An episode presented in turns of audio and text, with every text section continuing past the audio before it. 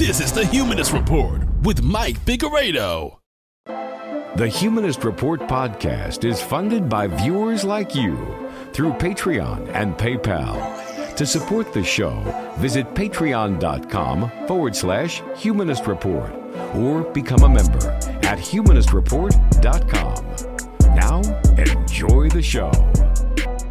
Welcome to the Humanist Report podcast. My name is Mike Figueredo, and this is episode 304 of the program. Today is Friday, August 27th, and this show is sponsored by you all of our Patreon, PayPal, and YouTube members. If you want to support the show and join the independent progressive media revolution, you can do so by going to humanistreport.com slash support, patreon.com forward slash humanist report, or by clicking join underneath any one of our YouTube videos. I truly appreciate every single one of you who support the program. I never, uh, you know, try to ask more than I should for support. But if you are supporting the program monetarily, I really appreciate it. But I can never ask for more than you just like watching, commenting, and liking the videos. That's all I could ever ask or hope for. So thank you all so much. So this week we have a jam packed episode that I hope you will enjoy. We'll talk about the showdown in Congress between the most right wing Democrats and basically everyone else. And when it comes to COVID 19, we will continue our coverage and talk about Fox News, who immediately began their fear mongering campaign against the new FDA approval of Pfizer's COVID vaccine. Also, Trump's own fans are turning on him after he encouraged them to get vaccinated, including one of his biggest supporters, Alex Jones. Also, prominent anti vax conservatives are dying from COVID 19, and even if they've seen it firsthand, some are still not changing their minds about the COVID 19 vaccines. Doctors in Florida staged a walkout to protest anti vaxxers who are causing their state's hospital system to become overburdened. We'll talk about that and also look at a report from the New York Times that confirms what I think was pretty obvious. The American healthcare system is a gigantic scam. Additionally, socialist India Walton is seeing the Democratic Party establishment team up with Republicans to try to stop her from becoming mayor. The Biden administration is defying critics by remaining committed to their original Afghanistan withdrawal date. So we'll talk about that and why it's a really big deal.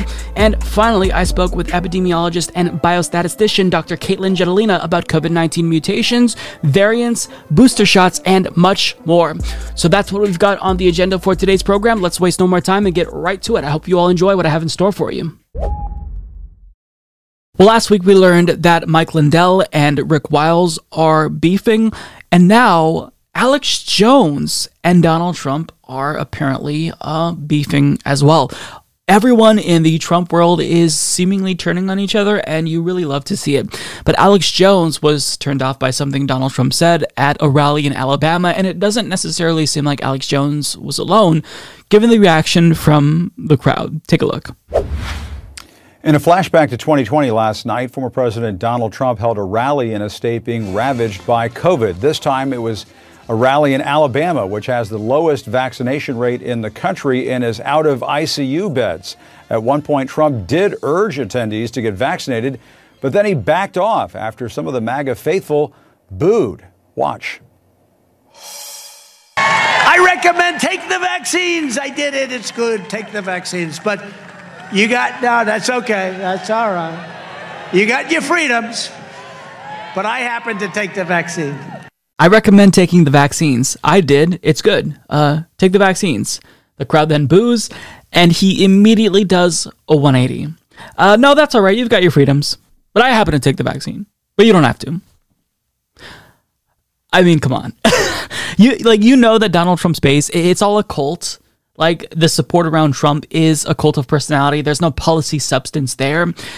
Having said that, though, uh, it is clear that Donald Trump, along with a lot of Republican lawmakers and even Fox News, like the entire right wing bubble is all very fearful of the Republican Party's base.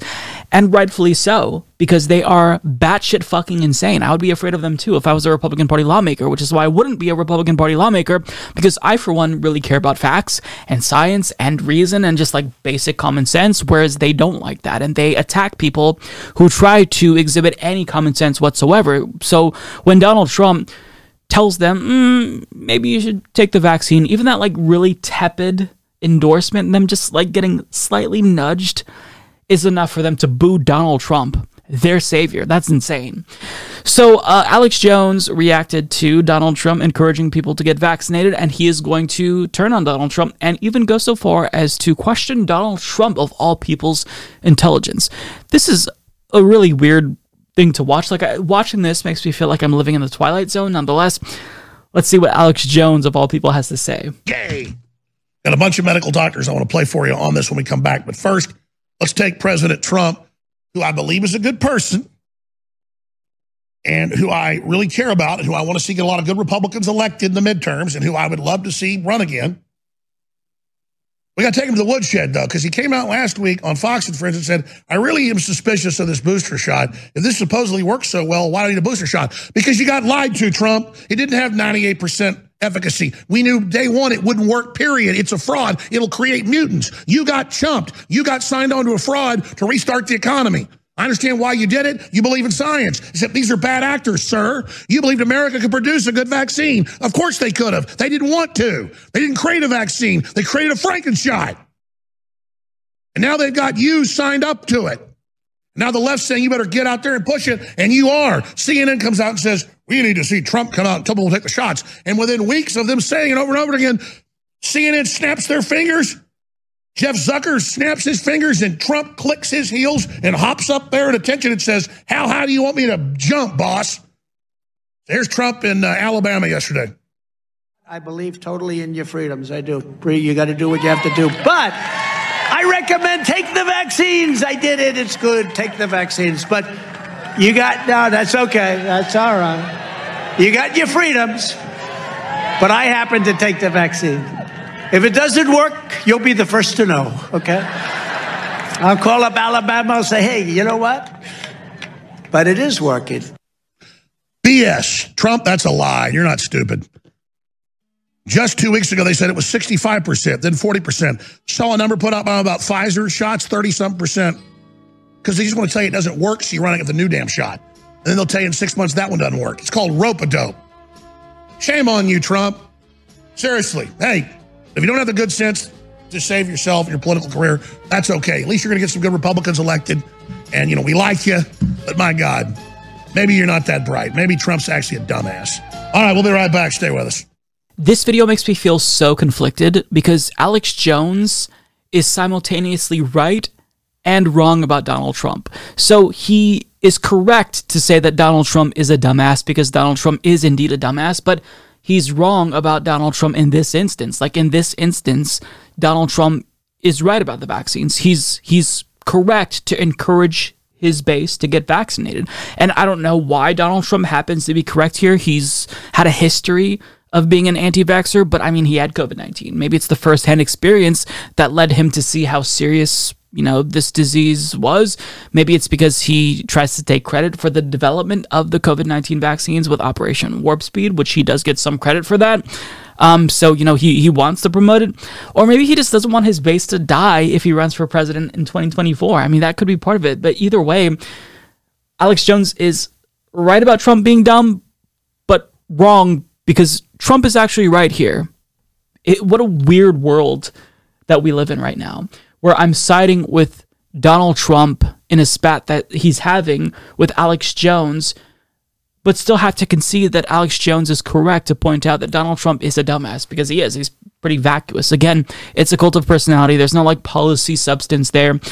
Uh, but let's let's look at what um, Alex Jones says, I don't put too much stock into anything he says, so I'm not going to like break this down one by one and fact check him because anything that uh, comes out of Alex Jones' mouth, just assume that it's wrong, factually incorrect until like you see evidence to the contrary.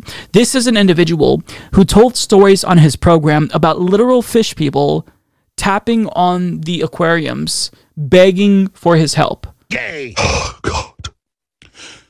They had in tanks people with gills and they were little babies and they were in there just gulping, clawing at the sides. You see a turtle at the zoo and it wants out and you feel for it. They got humanoids crossed with fish and stuff. I mean, we are screwed, people. I mean, do you understand that? And I know I keep obsessing because it's in the news what they're doing now. They don't show it to you. They just go, yeah, gestating on farms or embryos of humans growing in animals. No, it's beyond that. They take them out. They keep them alive. And notice they go, the only law is you don't put it in a real human woman. And don't worry, these creatures don't have any rights because they're not human and they're not animal. They're in that phantom zone. They're in that fifth dimension of the twilight zone. And they're just opening the gates of hell. On top of that, He's brought on Kooks, who talked about how there's a pedophile ring on Mars. Yes, the planet in our solar system that not a single human being has ever visited. Apparently, no, no, no. They've already visited Mars, and also there's this like vast conspiracy of pedophiles on on Mars. Okay, okay. So this is Alex Jones, right? So don't take anything that he says seriously. Nonetheless, let's look at some of these things he said. He says the vaccines, he knew that the vaccines wouldn't work and that they're going to create mutants. Hmm. I don't know if Joe Rogan got this from Alex Jones, but I know a couple of weeks ago I had to debunk Joe Rogan citing or misciting a vaccine study making the same claim. So who said it first, Joe Rogan or Alex Jones? It's interesting that they sound relatively similar now. If you're a Joe Rogan fan, you should really question supporting him still if he sounds identical to Alex Jones. The vaccine is going to create mutants. No, stop. There's no evidence that that is the case. And uh, to say that the vaccines wouldn't work, they do work literally. There is real world empirical data that proves the efficacy of these vaccines. They are incredibly effective. So to say that they don't work, I mean, there's an abundance of evidence, and if you don't see it, you're choosing to be ignorant to the evidence that proves that these vaccines are safe and effective. He also says, You got signed onto a fraud to restart the economy. So I'm not sure if this is a reference to the Great Reset conspiracy theory. Um, it seems like the Great Reset conspiracy theory is a little bit more broad in that it's this belief that COVID 19 is a conspiracy to like reset humanity or something. Uh, but COVID 19 is hurting the economy. Do you think that doing lockdowns is good for the economy? I know that we didn't do lockdowns very long in the United States, but in countries like Australia and the UK, they actually did do real lockdowns where you couldn't leave because they wanted to contain the spread of the virus. So we live in a global capitalist system, right? So overall, big business and the economy would benefit from us getting rid of the virus. So if you're saying that like the virus is an attempt to restart the economy, you don't even understand the system that you shill for. I'm assuming that Alex Jones is a capitalist, is he not? So I mean, at least understand capitalism if you're going to be a capitalist. Uh, he says, You believed America could have produced a good vaccine. Of course they could have, but they didn't want to. They didn't want to create a vaccine. Uh, they created a Frankenshot. Okay, so people are turning into monsters. I mean, I feel like he watched I Am Legend with Will Smith, where there was like a cancer vaccine and it led to a zombie apocalypse. Like, I feel like that's his evidence that these vaccines are Frankenshots. Like, it's Alex Jones, so we have to assume the stupidest thing is what he actually believes. He also says, maybe you're not that bright. Maybe Trump's actually a dumbass. True, but for different reasons than the ones you cited. So, this is weird. Look, here's the thing as harmful as Alex Jones is, he still has a lot of people watch him. And when I see these Trump sycophants, Mike Lindell versus Rick Wiles, Trump, the god of the right, versus Alex Jones, even if Donald Trump doesn't respond, this still is really substantial. Like to see the far right rip each other apart, that really is important. I want to encourage right wing infighting. I want to encourage all of these ghouls get so conspiratorial to where they further factionalize themselves into oblivion because they're bad for society. They're bad for society. They're, you know, keeping all of us in a state of stupidity. They're spreading lies and misinformation. And, you know, democracy can't exist under these circumstances for that long. Like we're putting all of our democratic institutions to the test because of these dingbats who believe that the election was stolen and that this virus is a hoax or whatever they believe. So, you know, the more that they rip each other apart, the better we'll all be. But nonetheless, uh, the things that they say, like, it's it's truly stupid, but uh, let them let them fight. Fuck it. well, at least one of the COVID-19 vaccines now has full FDA approval. Pfizer and BioNTech were awarded full FDA approval. So now the anti vaxxers are totally out of excuses. Now I'm sure that all of them will be lining up to get vaccinated at once.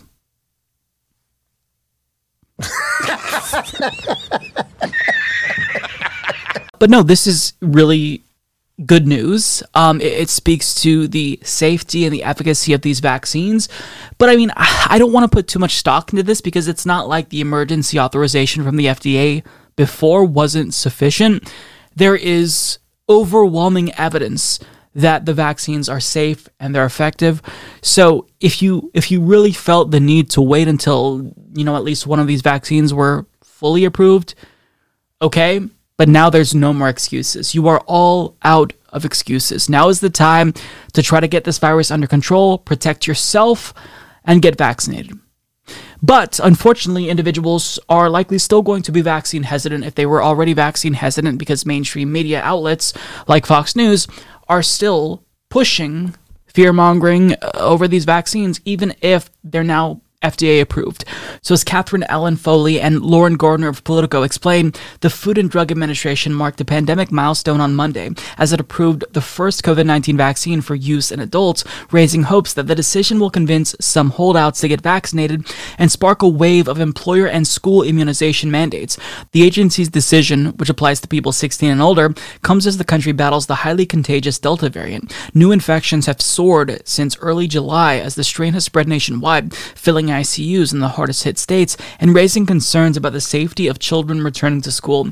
If you're one of the millions of Americans who said that they will not get the shot until it has full and final approval of the FDA, it has now happened. President Joe Biden said Monday, the moment you've been waiting for is here.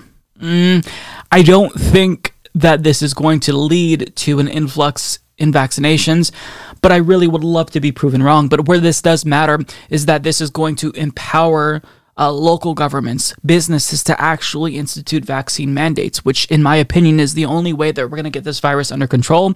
And this is not something that I think is, you know, um, easy to recommend. I mean, vaccine mandates, they should have been the absolute last resort. But unfortunately, that's where we're at kind of at this moment. We can either mandate vaccines and at least get the virus under control here in the United States or we can choose to not mandate vaccines and let anti vaxxers choose to keep all of us in a prolonged, if not permanent, state of plague for however long. Like, we shouldn't allow the most uninformed people, the most anti science people, to keep the totality of society in a pandemic because they're uninformed. No.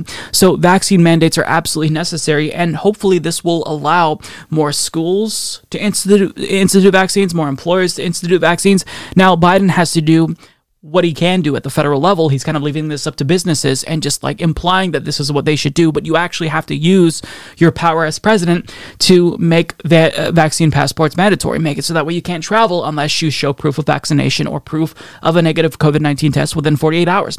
Uh, but having said that, though, like th- this is why I'm really skeptical about the FDA approval of the COVID 19 vaccine leading to people making better decisions because things like this happen. News alert for you now. The FDA just giving full approval to Pfizer's COVID vaccine. It's the first vaccine to get that full approval and in record time, too. That has critics asking if the process was rushed. Was it? Oh, shit. Here we go again. So, I mean, with things like this, how can we ever expect to get to a point where we've reached herd immunity? Because it's constantly non stop fear mongering. Okay, well, you know, I didn't want to get the vaccine because it wasn't FDA approved. Okay, now that it's FDA approved, well, maybe the approval process was rushed. There's always going to be some excuse, and unfortunately, the fear mongering from, from Fox News won't stop. But objective reality and science exists outside of the vacuum that is uh, Fox News that sucks people in and misinforms them. So the only way that we're able to reach herd immunity is through vaccine passports and vaccine mandates. I'm not saying that we, you know, hold people down and forcibly stick a needle in them. In them. What I'm saying is we incentivize good behavior through public policy. Otherwise, you're not going to get to herd immunity by simply begging people to do what's right for their own health. Like by now, they would have done that. And thankfully, there's a lot of people who are getting vaccinated now because the Delta variant is that serious. There's been a million shots, I believe, three days in a row uh, because people are seeing the seriousness. They're seeing I- ICUs fill up, but there's still going to be a large enough portion of the population that just will never budge. And what really makes me the most angry is that, you know, these news networks like Fox News, they will fearmonger about the vaccines, but behind the scenes, they have requirements as it relates to the vaccines and masking themselves. You know, they're requiring all employees to disclose their vaccination status, and they're also requiring masks in certain workplace settings at Fox News. So, I mean, as they push vaccine hesitancy, they're doing everything in their power to protect themselves. Like as Tucker Carlson fearmongers about the vaccines, you know that he's vaccinated, but he won't disclose whether or not he is vaccinated. And it's because this is all about money. It's all about ratings. They're actively and knowingly misinforming people because they're too afraid to lose ratings. Because if they say, well, you know, you should get vaccinated, they know that their viewers will rebel and they'll go off to a competitor like Newsmax or um, you know OAN TV or whatever the fuck other networks they're watching. I mean, even Donald Trump was booed at a rally in Alabama when he encouraged people to get vaccinated. So Fox News knows that their far right audience will turn on them if they encourage vaccinations, and that's going to lead to them losing viewers, which will amount to them losing advertisers if there's not enough viewers to warrant the money, you know, into advertising, which will ultimately hurt their bottom line. So that's why they're pushing misinformation, even if they know that it's it's wrong. Even if they know that the vaccines are our only hope of reaching herd immunity at this point. So it's just, you know, I'm gonna just cross my fingers and hope that people use the full FDA approval as like the reason to get vaccinated. And that the polls, you know, that were showing that people were waiting on FDA approval are correct. I'm going to assume that that's the case. But am I actually optimistic enough to think that FDA approval is going to change anything if people are already vaccine hesitant? No. So, I want to talk about Bernie Sanders' budget resolution, which he's trying to pass using budget reconciliation. This isn't what we wanted. Admittedly, right? I wanted Bernie Sanders to be president so we can have Medicare for all and a Green New Deal. Not that we'd automatically get those things if he was simply president, but you know, if he were president, I know that that's what he would be pushing for. But as chair of the budget committee, he's doing everything in his power to at least move us closer towards those goals. And what he's prepared with his $3.5 trillion budget resolution is transformative. Like, it's not a panacea, it's not the end all be all, but it would save potentially tens of thousands, if not hundreds of thousands to millions of lives. By expanding Medicare, expanding coverage to include dental, vision, and hearing, that would make a meaningful difference in so many American lives by actually taking money and investing it in clean, green, and renewable technology. That doesn't mean that we're getting a Green New Deal, but doesn't move us closer towards a Green New Deal by at least trying to mitigate climate change to an extent. Yes. Now, is all of this enough? No. But it's really important. And I'm so sad that not a lot of leftists seem to be paying attention to what's taking place in Congress because this moment right now is really, really important. We're not going to get another window of opportunity like this to act in quite some time if the GOP is successful at getting what they want, which is a power grab.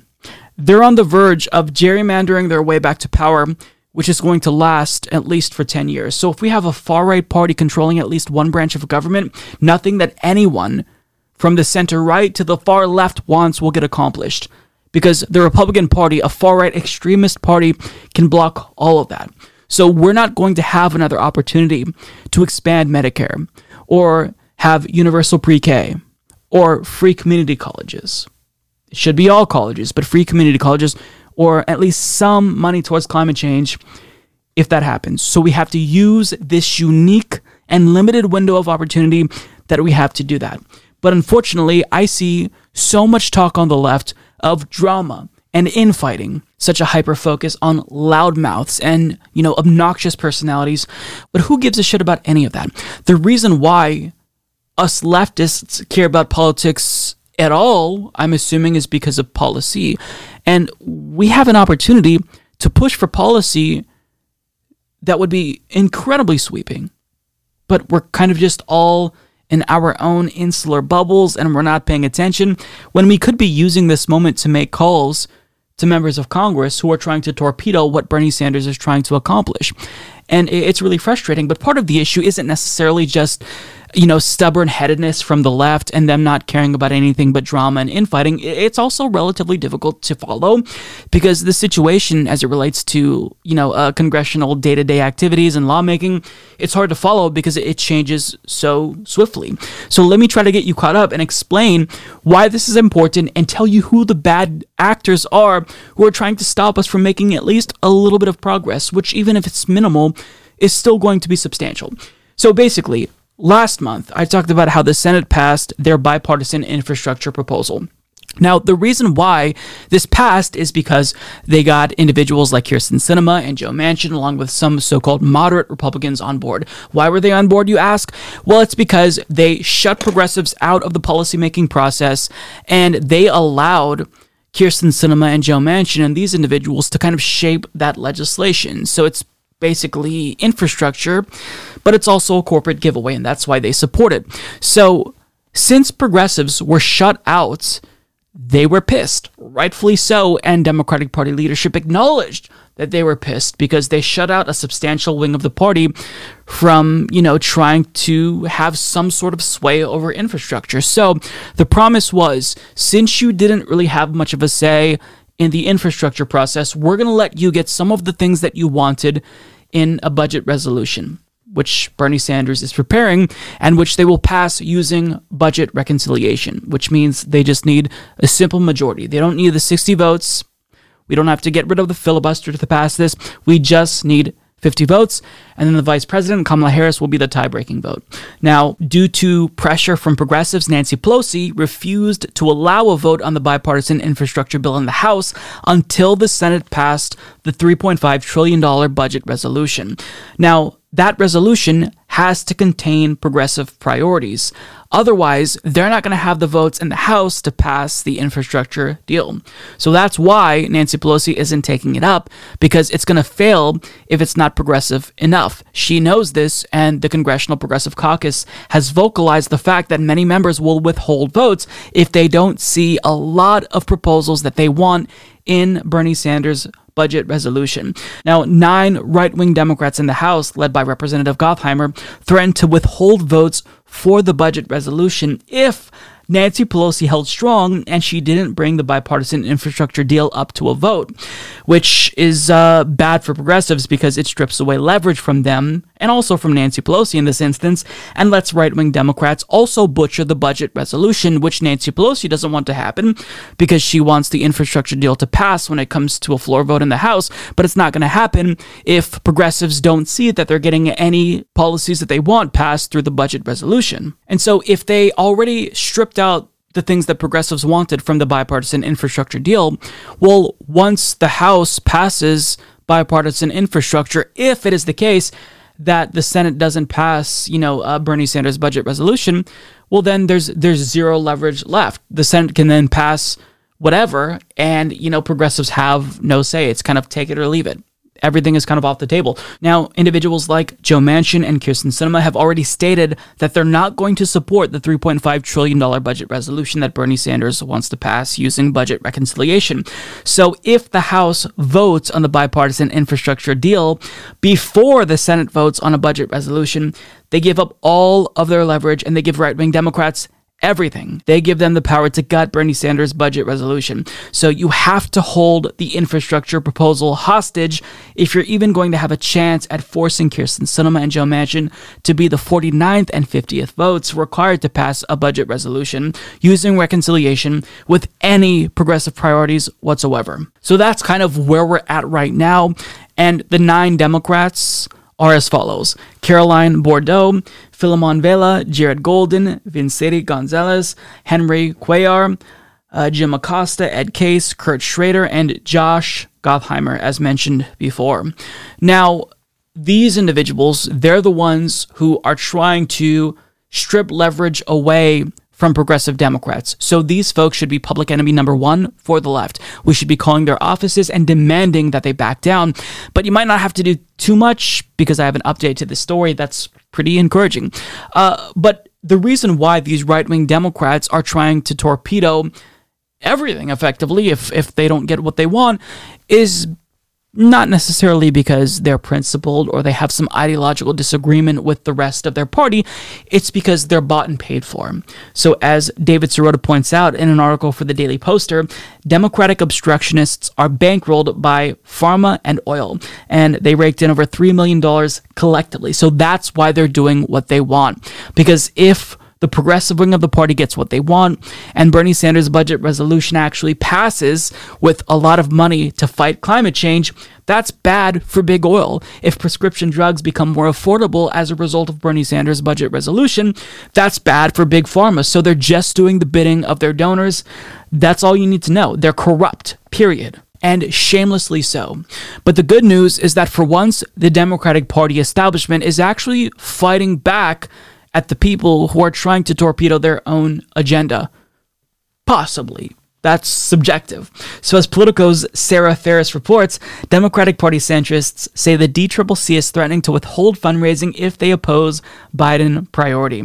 Now, whether or not the DCCC is tacitly threatening to withhold money for their reelection campaigns if they don't play ball, it's it's really up to interpretation but the mere fact that the DCCC is trying to make it so Democrats prioritize policy going into the midterms as opposed to some like bullshit wedge issue or, or, or issue about Trump, that really is refreshing. But nonetheless, Ferris explains multiple House Democratic centrists have fielded calls from their caucus's campaign arm that they took as a warning they would be cut off financially if they opposed their party's $3.5 trillion budget framework, according to two people familiar with the conversations. That pressure campaign has included Democratic congressional campaign chair Sean Patrick Maloney, who has phoned members in recent days to warn that their majority is in jeopardy if they derail Biden's broader spending priorities. But some of those centrists who received calls from either Maloney or his staff, who already face some of the toughest races in the country next November, said they also took his comments to mean that their own fundraising help from the party would be at risk. And while they said there was no direct threat to withhold DCCC funds, those Democrats said the warning was implied. Quote, at no point did the chairman or others threaten resources, according to a person person at DCCC familiar with the discussions who declined to speak on the record because the calls were private. Now, if the DCCC wasn't actually trying to implicitly threaten these nine corporate Democrats, um, they really they really should, and they should be more explicit. They should actually cut off folks who are sabotaging their entire party's agenda. And you've got to understand here what they're trying to do. Like I give Bernie Sanders credit, but what he's trying to do is take all of the more progressive elements of Biden's platform that he ran on. Not that there was a lot, but he's taking the most progressive things that Biden ran on, taking Biden's agenda and just throwing it all together and trying to pass it in one fell swoop. And now the Democratic Party establishment, all of their support for corporate Democrats in the primaries is coming back to bite them in the ass because the same corporate Democrats who they propped up over progressives, they're now threatening to torpedo their entire agenda. And Ryan Grim pointed this out in a great tweet saying Democratic leaders pushed Henry Cuellar over Jessica Cisneros in Texas, pushed Ed Case over Kaniela Ing in Hawaii, Carolyn Bourdeaux over Nabila Islam in Georgia. Now Pelosi and her leadership leadership team are watching all three threaten to blow up the party's entire agenda. And that's just it. Like, this is about Joe Biden trying to deliver something before the midterms, Democrats trying to deliver something before the midterms so they have something to run on. And also, this is about Nancy Pelosi, who is likely realizing that she's not going to be Speaker of the House again. Assuming Republicans retake the House in 2022, she's she's done, right? So this is her trying to secure her legacy. She's lost support from progressives. You know, she has basically um, not delivered much with her time in office and power.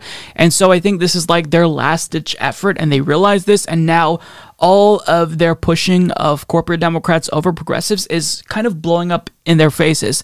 And I want it to blow up in their faces, and I want them to be shamed for this. But at the same time, I don't want it to blow up in their faces because if it blows up in their faces, then we also lose as well. Because the reason why I think that Nancy Pelosi ultimately is fighting these nine Democrats is because the progressives are the ones who are holding these votes hostage. I mean, there's these nine Democrats here, but there's more progressive Democrats who are threatening to withhold votes if they don't get what they want in Bernie Sanders' budget resolution. Now, the good news is that these nine corporate Democrats, it doesn't really seem like they're going to be successful here. Now, we don't necessarily like uh, we can't say that with certainty yet. I can't say confidently that it's over, But this is what David Dayen of the American Prospect points out via Twitter.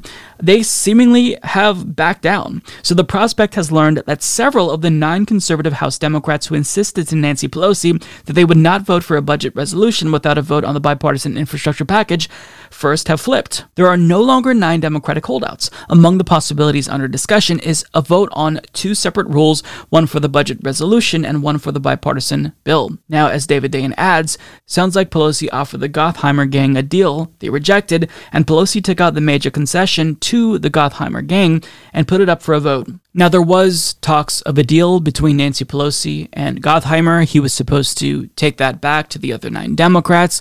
The situation is a little bit unclear because we don't have specific details about what was in that deal. So it seems like they rejected the deal and some of them are caving.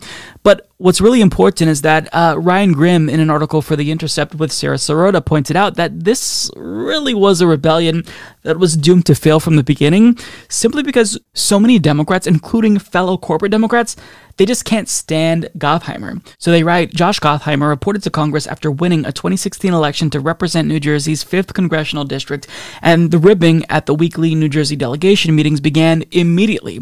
Yet, five years later, the hazing, much gentler than it might be in a high school sports team, hasn't stopped. Members of the delegation simply couldn't bring themselves to stop giving Gottheimer a hard time, whether it was Representative Albio Sires putting a stopwatch on his phone whenever Gottheimer arrived, to time how long it took him to leave never very long, or Representatives Bill Pascrell and Donald Norcross mocking him for barely being a Democrat, the hazing has gone on for five years. The reason is simple Gottheimer's colleagues simply do not like him, and that would be trivial gossip of concern to nobody outside a congressional cafeteria if it wasn't having a real world effect right now on the prospect of the Biden administration enacting both its bipartisan infrastructure plan and the accompanying 550 billion in infrastructure spending. During a House Democratic leadership call on Sunday night, Pelosi mocked Gottheimer's effort as amateur hour, pledging to push ahead despite his threats to stop the legislation. Pelosi is not known for miscounting votes, suggesting that she is confident that enough of Gottheimer's eight co-dissenters will not stick with him. She's known to work the phones relentlessly and leaves little to chance. So you've got to take into account a bunch of things here.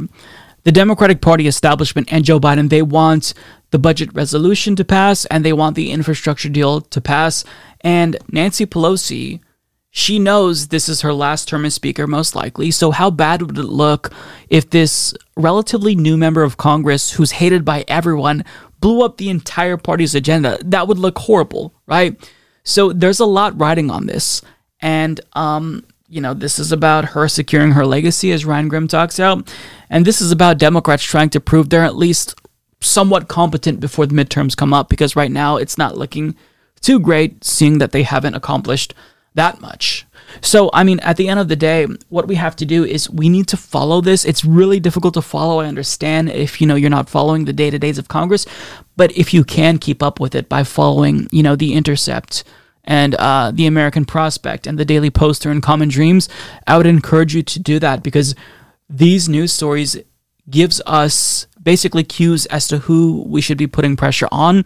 Gottheimer very clearly isn't someone to exert pressure on because he's he's like the ringleader, right? But you could focus on the other individuals. Kurt Schrader in my state of Oregon, we can exert pressure on him, exert pressure on the individuals who we can actually break, and we have the advantage right now. Right now, progressives have leverage, and they know that Kyrsten Sinema and Joe Manchin want that bipartisan infrastructure deal to pass because that's what they want to take home to uh, their constituents. That's what they want to brag about. So we have to maintain leverage, hold that over their heads, and make sure that they also agree to pass our proposals Otherwise, we're not going to give them what they want. So I hope that the left really focuses on this and pays attention to this and assists Bernie Sanders and the left in any way that we can with pressure campaigns or even protests because this is really important. This is not just about a win for progressives. This is about a concrete difference that we can make in the lives of millions of Americans in a plethora of ways. So, you know, this is important, and I hope that people really start to pay attention to this. So there has now been countless stories of conservative anti vaxxers denying the severity or reality of COVID 19 in some instances and vocalizing their anti vax sentiment who have uh, contracted COVID 19 and died after they spread misinformation. Misinformation that if they didn't believe themselves, they might still be here today. So on August 4th, the Daily Beast reported that Texas Republican official Scott Apley died from COVID just days after sharing anti vax misinformation on Facebook. Then on August 7th, The Guardian reported that anti vaccine conservative radio host Dick Farrell also died due to complications related to COVID 19. And now another conservative radio host has died from COVID 19 after spreading misinformation about the vaccine and COVID 19. Phil Valentine. So, as Joseph Choi of The Hill reports, conservative radio host Phil Valentine has died of COVID 19 after expressing skepticism toward vaccines and later saying he regretted not being inoculated. Nashville, Tennessee radio station WWTN, which broadcasts The Phil Valentine Show, announced his death on Saturday. He was 61 years old. We are saddened to report that our host and friend Phil Valentine has passed away. Please keep the Valentine family in your thoughts and prayers, the radio station tweeted. Tennessee lawmakers also expressed their condolences condolences online after Valentine's death was reported. Phil Valentine was a visionary for the conservative movement, and he made an enormous impact on the lives of many Tennesseans, Senator Marsha Blackburn tweeted. My deepest condolences and prayers are with Phil's wife, Susan, and his family. May they be comforted and surrounded by love during this difficult time. He had expressed skepticism toward the vaccine, though his family shot back at suggestions that he was an anti vaxxer. Phil would like for his listeners to know that while he has never been an anti vaxxer, he regrets not being more vehemently pro vaccine and looks forward to being able to more vigorously advocate that position as soon as he is back on the air, which we all hope will be soon, his family said at the time of his hospitalization. So, when I read this, I think that his family is probably in denial about whether or not he was an anti vaxxer. I mean, being explicitly anti vax, being vaccine hesitant, or just asking questions. Tomato, tomato. It's a distinction without a difference. You know, if you were encouraging people to not get vaccinated, you're effectively an anti vaxxer. Uh, but the good news is that, like, he did have a change of heart, and hopefully people know that he would have changed his mind had he survived, he would have actually convinced people that they should get vaccinated. And it's irritating to me though that conservatives they can't actually take a correct position unless an issue like affects them personally, right? Like Dick Cheney, Republicans totally anti-gay, but then he has, you know, a lesbian daughter and then he is pro-gay rights. Uh, conservatives, you know, they, they spread misinformation as it relates to COVID 19 and vaccines, but then they get it themselves. And then they, you know, all of a sudden have a change of heart. But I mean, even though Phil Valentine isn't around to, you know, regret his decision and encourage people to get vaccines, at least there's an indication that he would have changed his mind had he survived.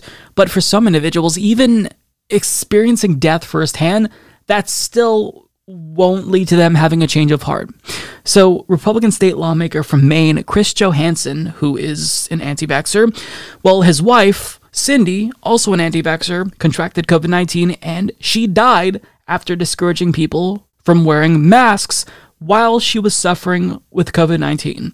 So, I mean, you think that if you're isolated and you have the virus and you know how severe it is, that would encourage you to want to tell people that they should be taking it seriously. But while she was suffering from COVID, she was discouraging the use of masks.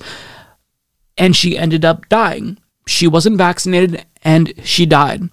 But if you think that that led to her husband, state GOP lawmaker from Maine, having a change of heart, not at all. Because less than a week after his wife died of COVID 19, he attended an anti vax rally in Maine, outside of the governor's mansion, with about 400 other people. And as you can see, that's him right there, shared from this photo uh, taken by Crash Barry. He's there, maskless. Don't know if he was, you know, around his wife, possibly exposing other people to COVID 19. And he is protesting COVID vaccines after his anti vax wife died.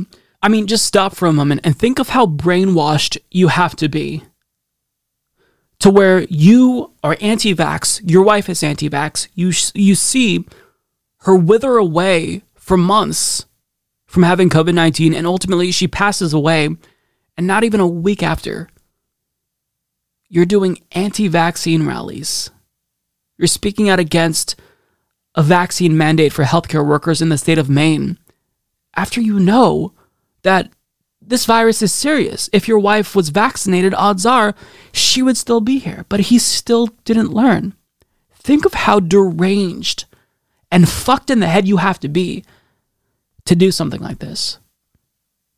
It's like if, you know, somebody who um, you knew and loved died of a heart attack, and then you like protested against heart attack awareness or some shit like that. Like it, it's it's hard to even come up with a comparable analogy because it's so it's so deranged. It's so honestly cruel even to his wife and, and perhaps like on her deathbed she was still vehemently anti-vax but either way you'd think that maybe seeing your wife who was anti-vax die from covid-19 might trigger even a little bit of introspection but to him no. And when he saw that people were criticizing him for attending an anti vax rally after his wife just died of COVID 19, he took to Facebook to call out the haters. He writes, I have a hard time understanding these haters. My address is public. If you really want to hurt me, come here and physically hurt me. I think you're doing enough yourself, bud.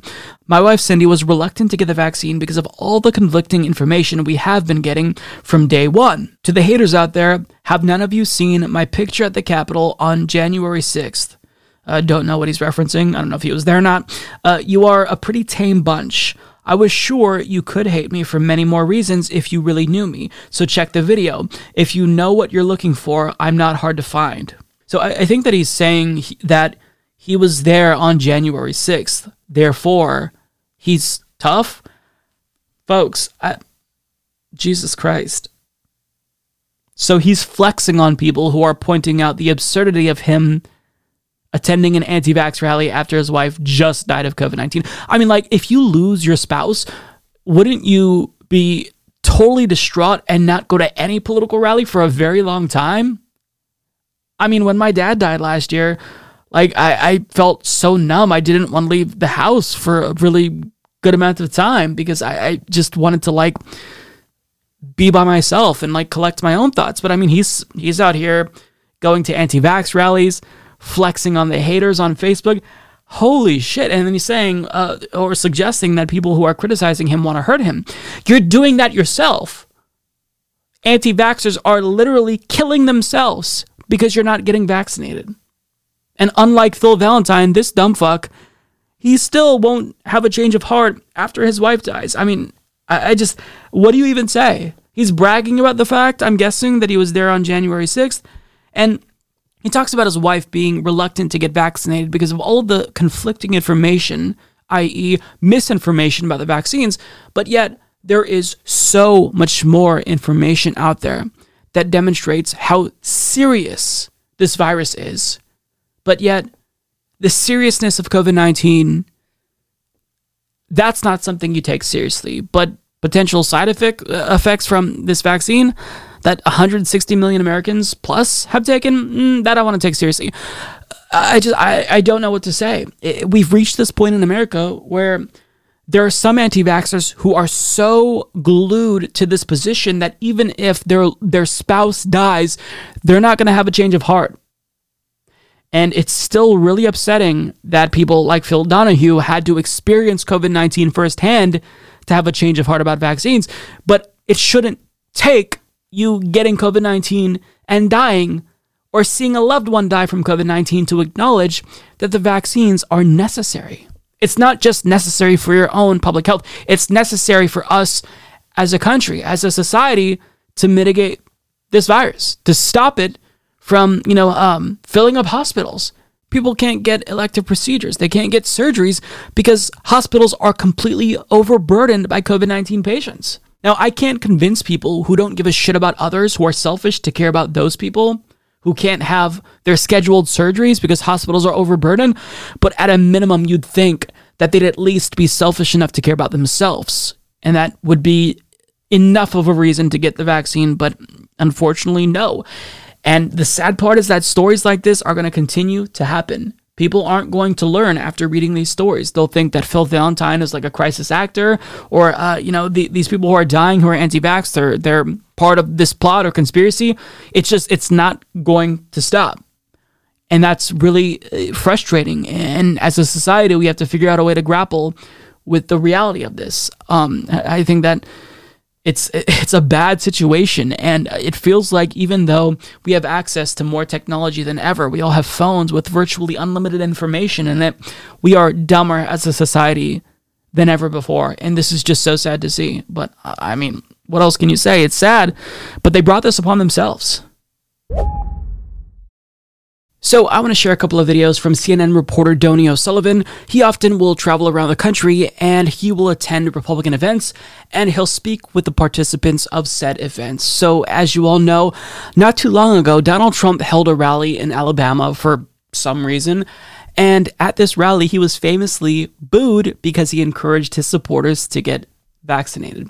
Now, for him to be booed by his own sycophantic supporters, that shows you that the sentiment towards vaccines among conservatives is extreme.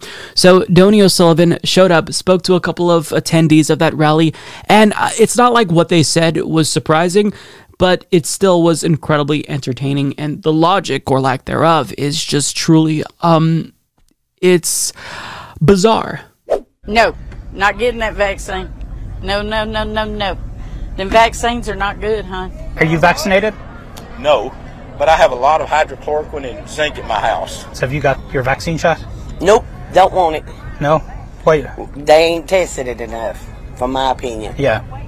The the Pfizer shot is about to get full FDA approval. Would that change your opinion on it at all? Not until they do a whole lot more investigating in on it. Yeah. Nothing's going in me until then. Right. Do, do you think that would take a long time? About 10 years or so. I don't trust the government. I don't trust C- uh, CDC. I don't trust none of them. What is it about the vaccine? Because uh, I've watched Dr. Tenpenny and she's done a lot of research on it. Dr. Sherry Tenpenny is a discredited conspiracy theorist who pushes dangerous misinformation about vaccines. I'm sure you've seen the pictures all over the internet of people who've had these shots and now they're magnetized. They can put a key on their forehead, it sticks. They can put spoons and forks all over them and they can stick. Those and other unhinged false claims landed Tenpenny on a list known as the Disinformation Dozen, super spreaders of COVID misinformation. These 12 people are out there giving misinformation. Anyone listening to it is getting hurt by it. It's killing people.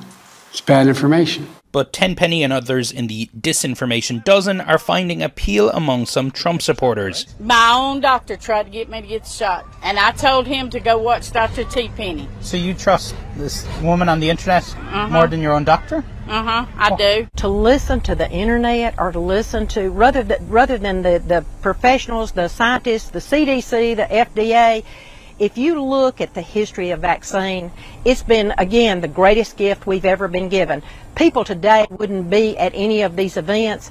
It, they would either have polio, they would have smallpox, they would have many other diseases. Vaccines have saved us. Trump came here to Alabama Saturday. It's the state with the lowest vaccination rate in the nation, and at the time of this rally, every ICU bed here was full his timid suggestion his supporters should get the shot was met with jeers. And you know what? I believe totally in your freedoms. I do. You got to do what you have to do. But I recommend take the vaccines. I did it. It's good. Take the vaccines. But you got, no, that's okay. That's all right. You got your freedoms. But I happen to take the vaccine. If it doesn't work, you'll be the first to know, okay? Trump got the vaccine, though. Yeah, they keep saying that. I don't know that. I mean, I'm not fully convinced of that. You don't think Trump uh huh? I don't think he did. Yeah. I really don't. In so many people's minds, so many people who don't want to get the shot, this is a Republican Democrat thing. Oh, absolutely. You know, we know, but but I will tell you, I don't personally see that that virus came over here on a donkey or on an elephant, and and it's affecting everybody. I watch Prophets of God and Newsmax and maybe a little Fox. That's about it. That's about it. So that's but I've kind of turned away from news. I don't want to listen to it. I want to listen to what God's saying, what He's fixing to do. That's all I'm concerned about. I think it is a time where God is separating the sheep from the goats. What you know, you, what are you? I am a, a I'm a goat because I ain't a sheep. I'm not doing what they tell me to do. Mm. I'm fighting against it.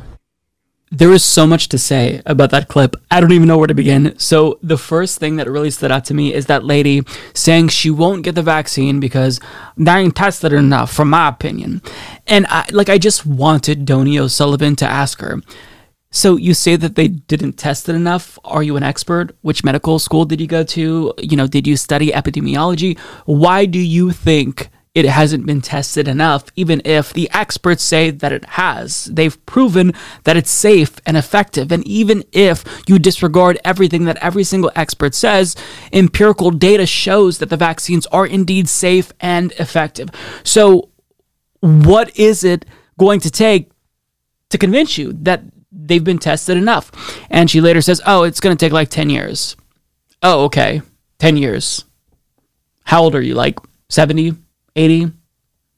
I mean, at your age, if you get COVID 19, it would be disastrous.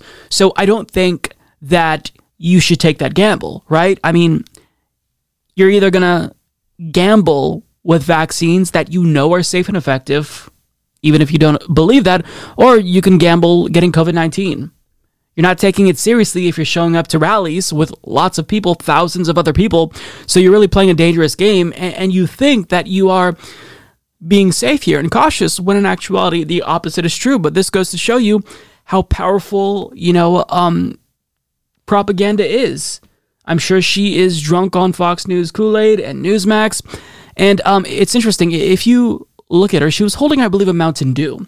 Like, does she know how much sugar is in that? For all of these anti vaxxers who claim that they don't want to get the vaccine because they don't know what's in it. I mean, how many of you will purchase a meal from the store, some frozen food, and you don't know all of the preservatives that are in that, all of the shit that's listed in the ingredients? Like, we constantly consume things, we put things in our body that we, we don't know what they are. But for something like a vaccine, which now one of them has FDA approval, it's safe and effective. That's demonstrably the case. You can see it with your own eyes. It just it, it doesn't make sense. It's like a double standard. Like I'm sure she'll go eat at Burger King, uh, you know, uh, eat shitty foods. I'm sure that you know maybe she smoked cigarettes before. She'll put all these terrible things in her body. She'll show up to this rally for Donald Trump in a non presidential election year during a global pandemic, but yet when it comes to that vaccine, can't take any chances. The logic here is totally fucked. And it's just, it's not shocking at this point, though. Now, another lady, she said that she isn't going to take the vaccines because of one quack doctor, Dr. Tenpenny, who literally claims that the vaccines are magnetizing people. Now, if somebody made such an outrageous claim that some medicine or, or something is making people become magnetic, I would think on its face that's idiotic enough to dismiss that person entirely. But that's the only lady who that person takes seriously, Dr. Tenpenny. And the worst part about that is she basically said that her doctor told her to get vaccinated, but she said no. And she told him to go watch Dr. Tenpenny, this moronic quack doctor who's one of the biggest propagators of the spread of misinformation on all of social media. Like, imagine you're a doctor you you've gone to medical school for years. You've been doing this for a very long time. Maybe her doctor has been doing this practicing medicine for decades and he's had her as a patient for 15 20 years. Let's assume that that's the case. Imagine somebody being so bold that they tell you you're wrong actually. Go watch this youtube video of dr tenpenny. She's more uh, trustworthy than you. Like imagine that. I, I would just if i were a doctor i would be so fucking pissed off I would tell her to go fuck herself if that was my patient and I was a doctor. Like, it's so insulting. These imbeciles think that they know more, and yet they think that they're so smart. I mean, this is proof of Dunning Kruger, right? She said that uh, this is God separating the sheep from the goats. Yes, because, you know, when I think of individuals who subscribe to organized religion, I definitely think that that's a free thinker. Lady, you are stupid. You are a moron. And she talks about God, but in her mind, there's zero evidence for God, but that's fine. But there's lots of evidence that the vaccines are safe and effective, but mm, that's not enough evidence. There is enough evidence to deduce that God is real, though. And he's like actually talking to me. These people are just genuinely too far gone. They're genuinely stupid. And it's sad because they're going to have to find out the hard way. Hopefully, they get lucky. But when you attend these events with thousands of people who are also probably anti vaxxers, I mean, you're playing with your life here. But that's that's where we're at. People just are. We're to this point where they're going to have to find out the hard way. No amount of convincing them is going to make a difference. They're just going to have to get COVID and see it firsthand for themselves. And hopefully that doesn't happen. But I mean, that's that's where we're at, right? Now, not to be too doomer, there were some individuals at this rally who actually did say something that gave me a little bit of hope. There's a big surge in, in COVID cases here in your county at the moment. Have you guys been vaccinated? Yes. Yeah. You both decided to get the vaccine? Yes. Uh, some Trump supporters haven't, some Trump supporters have. Uh, why, why did you guys ultimately decide to, to get the shot? Just felt it was the right thing to do. Yeah. Protection. Yeah. Added Um, protection. Do anything we can do to be protected. yes. And do, do you have any friends or neighbours who decided not to take the shot? Have you tried to encourage any folks, you know, family to get the shot? Oh yeah. Yeah. Try to encourage as much as we can. Yeah. You know, but you can only do so much. Okay, credit where it's due. They got vaccinated and they're trying to encourage others to get vaccinated. That's great. Dare I say that it sounds like these Trump supporters were reasonable? I mean, I can't assume that they're too reasonable if they support Donald Trump and they're attending Trump rallies in a non election year and they have all their MAGA gear. So there's a level of like stupidity in them because I think that eh, to support Donald Trump, you're, you're inherently like flawed in the way that you think. And you're probably a bad person to an extent. Having said that, though, like the fact that they're pro vax, I have a lot more respect for those two individuals than anyone else who's anti vax. Like, I have more respect for those MAGA chuds than I do for some individuals on the so called left who are pushing anti vax conspiracy theories, calling them experimental, and then pushing uh, horse medicine. Now, Donie also attended another event and talked to other anti vaxxers and some pro vaxxers. Uh, this was the Iowa State Fair featuring Marjorie Taylor Greene. So let's listen to their reasoning as to why uh, some of these folks won't get vaccinated. Greene brought her anti science message to Iowa, repeating false claims about masks and vaccines. I'm completely against masks. They don't work. They're not stopping the spread of COVID. I'm also completely against forced vaccines. The vaccines are failing. What do you think of, of Greene showing up here to the state fair? I, I think it's great. I think it's a, a great way to uh, get in touch with uh, the people of Iowa. Can I ask, have you been vaccinated? Uh, I, I have not been vaccinated. Would you consider getting the vaccine if, if more businesses, there's parts of the country now where you can only go into a restaurant if No. you have proof of a vaccine? No, no, I'm not. I'm not for that. This is America, and we are a free country of free people. We have the right to decide what goes on with our bodies. I'm not vaccinated, and I'm not going to get vaccinated. Our days are numbered. It don't matter whether it's COVID or I get in that truck and go over down the highway and get hit by a semi or T-bone and killed. It don't matter. You know, life is what it is. You know, we take it how God gives it to us. But you wear a seatbelt, right? Oh, yeah, of course. So and that's but there's of like, 50-50 chance that it'll save you or it won't save you. but isn't that sort of like taking a vaccine? You take the steps to protect yourself when you can. No. No. No. I'm not taking the jab. What would it take to convince you to get the vaccine? Uh, I'm not sure that I could be convinced, but you know, I'm open to uh, looking at you know scientific evidence, real scientific evidence, not just something they're spoon feeding everyone. He may be unable to be convinced, but these men got their COVID shots at the fair. Today was your first shot? Oh, yes, it's my first shot. And why did you decide to get it? I felt that uh, when I'm traveling and around other people and things like that, it, it wouldn't be uh, a very good decision that I were making on that one. We've had a lot of people stop and just talk to us. Uh, some we've encouraged, and, and are, after the conversation, they've been willing to come in and get their vaccine. Chuck Morgenstern and Vernon Hoover man the Magic Maze and Rock and Roll Funhouse here. They say their decision to get the shot was in part because the next fair they are going to require staff to be vaccinated, and in part because they realised it was the safer thing to do. Had you any concerns about the vaccine? Well, I heard that other even though people have the vaccine, they still ended up getting COVID-19, so that was kind of a concern. But um, now that we're gonna, now that we're working the fairs and they're not, you know most of us don't wear a mask anymore and all this and that, so I wanted to be better protected. Everyone should go on, and if they haven't had the vaccine, they should go on and take it. When I'm back tonight, I've got to drop by the maze. See you guys. So, I mean, we were left with a little bit of hopium there, right? Those men were convinced to get vaccinated because they want to protect themselves, but also because their employer said that they are going to start requiring vaccines.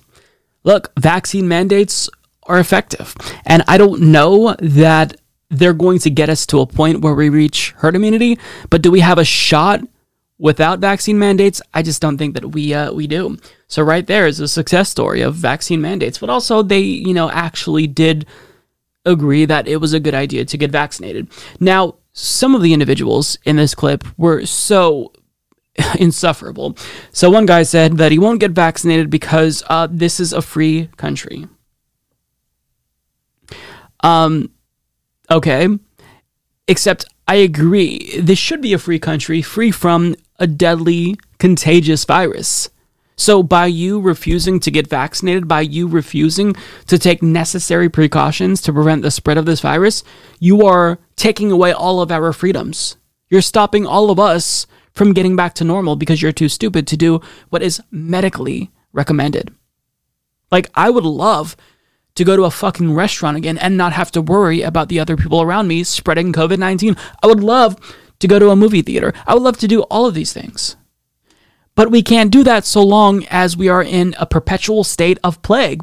And it's motherfuckers like you who are doing that. And for you to claim, like, oh, you know, this is about freedom, that's why I won't get vaccinated. Okay, well, guess who uh, agrees with me?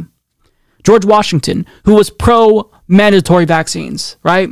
So to pretend as if this is some newly authoritarian phenomenon, these people don't know anything. Now, the guy in the parking lot was talking about, look, everything in life is a risk, basically. I'm paraphrasing. You know, you, you could get into the car and be T boned and get killed. So, what's the point of worrying about COVID 19? Might as well not get vaccinated. But then Donie O'Sullivan asked him, Will you wear your seatbelt, right? And he says, Yeah. I mean, you can just tell that they didn't think very deeply about this.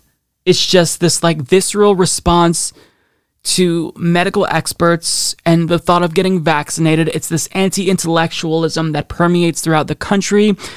It's um it's so frustrating to see this. Uh, having said that though, it's not shocking, but I'm never not exasperated watching these anti-vaxxers. Like I never watch this and think, well, that's just the way it is. Like, I'm always angered because these people are the ones who are holding all of us back. These individuals are stopping all of us collectively as a society from reaching herd immunity. And it's not as simple as getting everyone in America to get vaccinated because, yes, there are global inequalities as it relates to the distribution of this vaccine. We have to vaccinate the world to prevent some new variant from emerging that is resistant to vaccines. Having said that, though, we can at least put a cap on COVID 19 in the United States if everyone just did the commonsensical thing and got vaccinated. But uh, this is America, and you know m- many people have succumbed to delusions and stupidity that overrides you know all common sense. So uh, you know I'm thankful to Donie O'Sullivan for highlighting it for us and giving us this content, but I do feel sorry for him because there's no way he can enjoy talking to, to this many idiots. I mean, this would be like draining and soul crushing, but you know, he still continues to press on and I give him credit for that. I'll continue to show you his content because I think that what he does is a public service. Not to sound like a broken record, but the situation is bad in this country as it relates to COVID 19, and not all states have been hit equally. In some states, you have governors who are seemingly on the side of the virus, doing everything in their power to continue the spread of this deadly disease. You have individuals like Ron DeSantis and Greg Abbott of Texas who are trying to ban mask mandates and make sure that whatever little tools we have at our disposal to combat the spread of the virus, they're trying to stop that. And in Florida, it's especially bad. Last weekend, Florida reported over 150,000 new COVID cases, and ICU capacity is at 94%, with 59 hospitals anticipating critical staffing shortages. And Oak Hill Hospital CEO Mickey Smith says that staffers are quitting as they reach their breaking point because of all of this. And yet, people aren't taking the virus seriously. Vaccinations have ticked up but not enough to where we reach herd immunity. So we can actually put this virus behind us, at least in the United States. And this has led to a walkout from doctors in Florida because they're over it. So they're walking out of the hospital to make a statement and send a message to anti vaxxers. We can't take this anymore. Get vaccinated. We are begging you. So, as Mary Papenfuss of HuffPost reports, about 75 frustrated doctors staged a pre sunrise walkout on Monday from several southern Florida hospitals to call out people who are refusing to be vaccinated against COVID 19 and are overwhelming the healthcare system, making their work nearly unendurable. We are exhausted. Our patients and resources are running low, internal medicine specialist Rupesh Dharia said at a news conference during the action representing hospitals in Palm Beach County. Jupiter Medical Center emergency room doctor Ethan Chapin lamented the number of people that I'm going to see today who I don't need to, who don't need to be there, who shouldn't have been there in the first place if they'd taken the simple advice of getting vaccinated. Chapin added, All we're asking is, in the same way you trusted us to take care of you, your family, your friends, trust us now in what we're telling you. The vaccine is safe and it can save your life. Infectious disease specialist Leslie Diaz emphasized the science is there, the clinical trials are in abundance, and we must stop denying the data. The vaccine still remains the most effective and reliable way to stop this madness. And WPTV, which is a local news affiliate in Florida, covered the walkout, and here's a quick clip of what some of the doctors had to say. These people are dying. It's real, it's happening, and the only way we know to prevent it is to get a vaccine. We are exhausted. Our patients and resources are running low, and we need your help. This time around, this variant is deadlier, it is impacting the lungs quicker, it's eating away at the lungs, it's causing more problems, it's causing pneumomediastinum, it's causing pneumothoraces, and the patients are dying quicker. And elective surgeries and the visitation policies at many hospitals are also now being impacted. The main message out here today is the vaccine is safe, it is effective, it can prevent you from landing in the hospital, and these doctors are saying everyone should get it.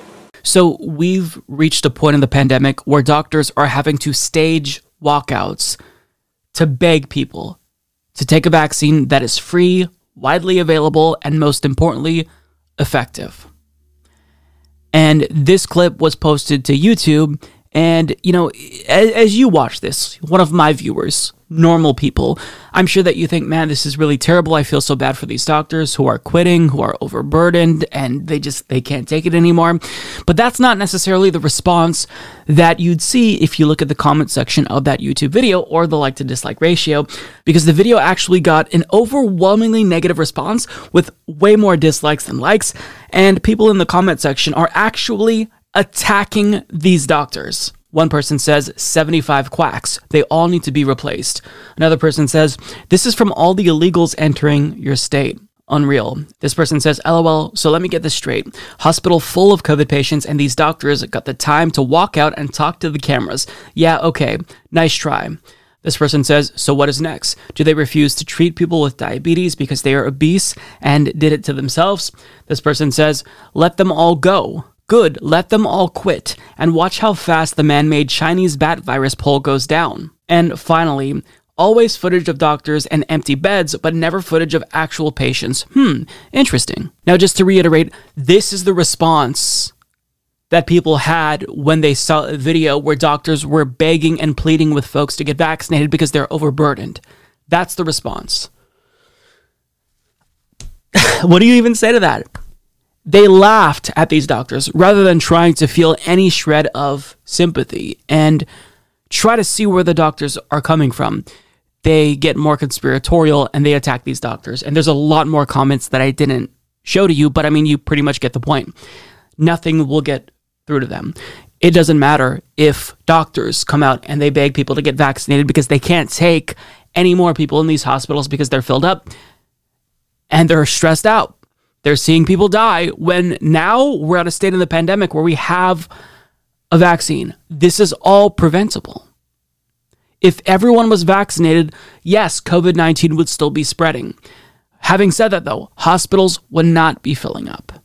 It would not be as bad as it is if everyone got vaccinated. But yet, people think that the doctors are in on this vast conspiracy. It's it's just truly like these are bizarre times that we're living in. Where in 2021 we have to convince people that modern medicine is safe and effective, and even after we have an abundance of evidence, even seeing doctors beg and plead with them, they refuse to take them seriously, even laugh at them in the comment section.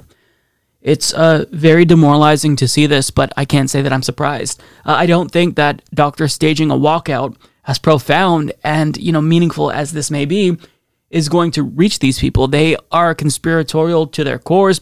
They think that doctors are all part of this vast conspiracy theory to microchip them or magnetize them, whatever the case may be.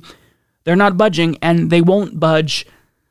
Possibly even if they get affected with COVID 19 themselves or lose a loved one. It's just, it's truly a disaster that we are witnessing. So, I want to talk about this new report from the New York Times, which details the prices that hospitals charge private insurance companies for various healthcare procedures. Now, if you are one of my viewers who have been listening to me rant about healthcare for years now, you're not going to be too surprised by this. But still, I think that the findings here are really fascinating because it basically proves what we've been saying on this show for years that healthcare in the United States of America is a total scam and I think that once you see these numbers, there's no way you don't get radicalized because we're getting taken advantage of here. We are getting screwed over. And all you have to do is look at a couple of examples of what people in America are charged for healthcare and how arbitrary those prices are depending on who their insurance provider is. So let's get to this. So this is from Sarah Kliff and Josh Katz, who report this year the federal government ordered hospitals to begin publishing a prized secret, a complete list of the prices they negotiate with private insurers. The Insurers Trade Association had called the rule unconstitutional and said it would undermine competitive negotiations. Four hospital associations jointly sued the government to block it and appealed when they lost.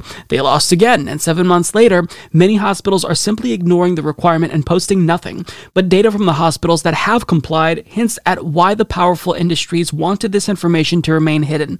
It shows hospitals are charging patients wildly different amounts for the same basic services, procedures as simple as an x ray or a pregnancy test, and it provides numerous examples of major health insurers, some of the world's largest companies with billions in annual profits, negotiating surprisingly unfavorable rates for their customers. In many cases, insured patients are getting prices that are higher than they would if they pretended to have no coverage at all. This secrecy has allowed hospitals to tell patients that they are getting steep discounts while still charging them many times what a public program like Medicare is willing to pay.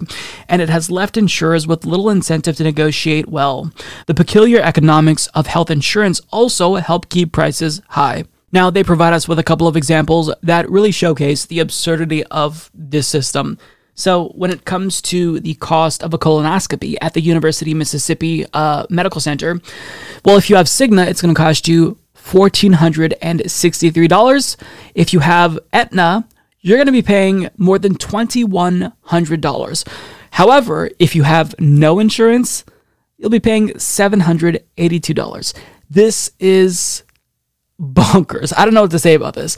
If you want a pregnancy test at the hospital of the University of Pennsylvania, well, if you have Blue Cross Blue Shield, it's going to be $18. But if you're a Blue Cross HMO patient in New Jersey, that is going to cost $58. Uh, $93 for Blue Cross PPO patients in New Jersey, and with no insurance, $10. At Aurora St. Luke's in Milwaukee, an MRI is going to cost $1,093 if they have United's HMO plan and $4,029 if they have United's PPO plan. That is a gigantic difference. Now, at hospitals in the Erlanger Health System in Tennessee.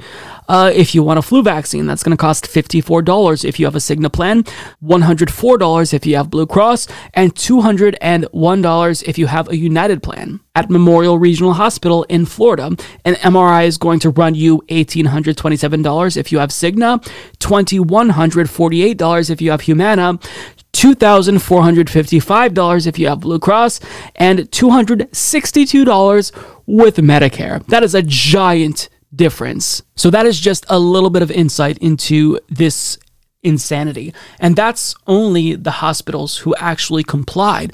Most hospitals, the article states, did not comply. And they're going so far to hide the prices that they charge to separate insurance companies that they're willing to spend $109,000 per year in the fines to hide this information because they know it's that incriminating. I mean, if, if this doesn't tell you why we need Medicare for all, then nothing else is going to get the point across.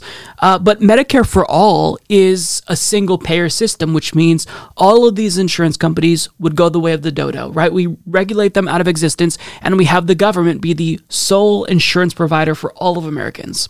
And that's why you can see that, you know, Medicare gets better costs than these insurance companies. But what this also, I think, uh, tells us is that we really should move the goalposts when it comes to healthcare. And we have to acknowledge that Medicare for all single payer, this is really a compromise position. What I would like to see is a nationalized healthcare system where hospitals are actually nationalized because I'm of the belief that healthcare should not be an industry. Healthcare should not be commodified. Healthcare should be free at the point of service. And so long as you have these for profit, privately owned companies in the mix, they're going to do things like this. And single payer would drastically improve our healthcare system. But there's still going to be these private hospitals that care at the end of the day about their bottom line and they're going to make decisions on the basis of what makes them money because these are businesses. So I think that progressives should continue to advocate for Medicare for all, single payer. But on top of that, we also have to start educating people about the benefits of nationalizing hospitals in America, making our system reflect the UK system, which is imperfect, right? It's not, it's not the end all be all. It's at risk of being further privatized by Tories, but if we don't start talking about totally removing the uh, cost incentive from these systems, then I think that we failed as leftists because, sure, insurance companies, they are the lowest common denominator when it comes to most of the uh, insane costs that Americans have to pay. But it's also hospitals too, right? They're part of the problem, and I think that we also have a, have to have a conversation about their role and and us needing to get rid of these private companies in all of healthcare because this this is just this is ridiculous. I mean, imagine if you went to a store and you wanted to purchase a video game. Um, Elden Ring. The cost of that game is going to be $60, $70. But imagine if they said, actually, you have to spend $150 on this game because you're from New Jersey. Well, that wouldn't make sense, right? Just because you're from a different state, why would you have to pay more for this video game than other people? It's it's totally arbitrary, right?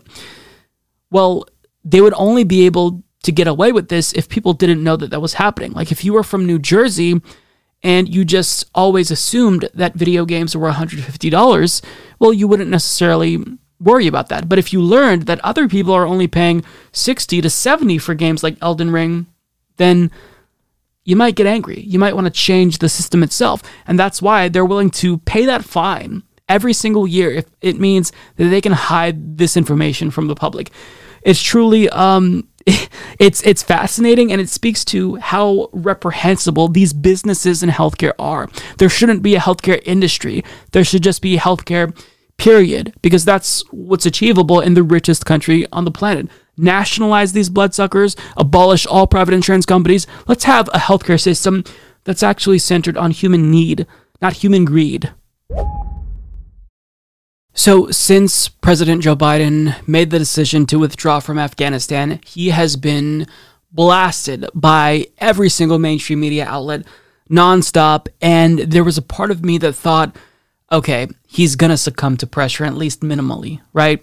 He's going to, at a minimum, move back the withdrawal date because he's getting a lot of pressure. And, you know, no president is able to withstand that. Like, there's going to be a breaking point, and there's no way that someone like Joe Biden isn't going to succumb to pressure. But he actually proved me wrong, and he defied all of the neocons on television, and he's still maintaining the original withdrawal date from Afghanistan, which is pleasantly surprising. So, as Jake Johnson of Common Dreams reports, President Joe Biden reportedly intends to stick with his self imposed August 31st deadline for the withdrawal of U.S. troops from Afghanistan, rejecting calls for an extension from hawkish GOP lawmakers, members of his own party, and European allies. During a Tuesday call, according to the Wall Street Journal, Biden told the leaders of G7 nations that the U.S. is on track to meet the withdrawal deadline and that the Pentagon is developing contingency plans in the case of any delay. The U.S. president's decision to stand by the August August 31st deadline provoked immediate howls of outrage from pro war Republican lawmakers who accused Biden of capitulating to the Taliban's demand for a timely withdrawal, even though the Pentagon has recommended adherence to the original deadline, warning that staying longer could pose security risks. On Monday, as Common Dreams reported, Taliban leaders made clear that they would not accept any U.S. effort to push back the withdrawal date and that any extension would provoke a reaction. Despite the pressure from hawks, Biden actually appears to be ending this war, the Daily Poster's Walker Bragman tweeted Tuesday. This is a meaningful foreign policy difference between Joe Biden and his predecessor, who didn't pull the trigger on it. Medea Benjamin, co founder of the anti war group Code Pink, said Tuesday that she was glad to hear that Biden is sticking to the August 31st deadline to get out of Afghanistan. So look, he gets credit where it's due. Out of all the presidents so far who have ran on ending the wars, Obama, Donald Trump, Joe Biden is the first one to do that. Now, to be fair to Obama, I don't think he actually ran on ending the Afghanistan war, but he did run explicitly on bringing the troops home from Iraq. But he didn't do that. He brought home like a certain number of troops and then claimed that, you know, it's over, the war's over, but that wasn't actually the case. Trump ran on uh, pulling out of Afghanistan, pulling out of Iraq, but he didn't actually do it. Joe Biden actually did it. And predictably, we saw, you know, individuals who are part of the Bush era who got us into this mess. You know, defense contractors, the military industrial complex, mainstream media all scream at the top of their lungs, but yet Biden, he held strong. And he gets credit for that. Now, I think that you can criticize Joe Biden for the way in which he withdrew from Afghanistan. I think that that's fine, but you can't argue with a straight face that withdrawing was a bad decision because if you don't agree with withdrawing, then make the case for staying there indefinitely because that's effectively what your position is.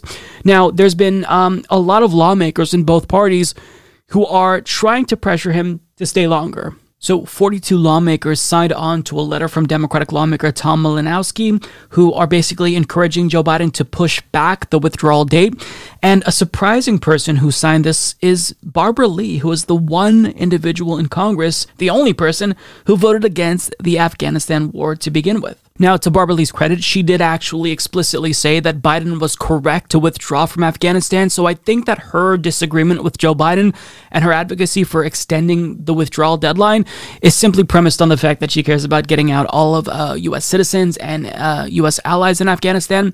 But having said that, though, I don't necessarily know that extending the deadline is going to do much. Like, it's like a band aid. You have to rip it off. And of course, you have to get in as many people as possible, taking as many refugees as you possibly can. The White House is reporting that they evacuated nearly 60,000 people.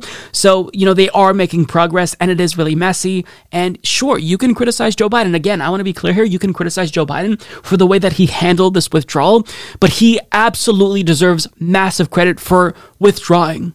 He does. He deserves credit. If you're anti war and you do not give Joe Biden credit for this, then you're just a partisan hack. You're just, you're unwilling to give someone who is a Democrat credit for something. And I get it. Democrats are bad. I shit on liberals all the time. But when it comes to this, he made a major foreign policy decision that I think is, is commendable. It's difficult, right?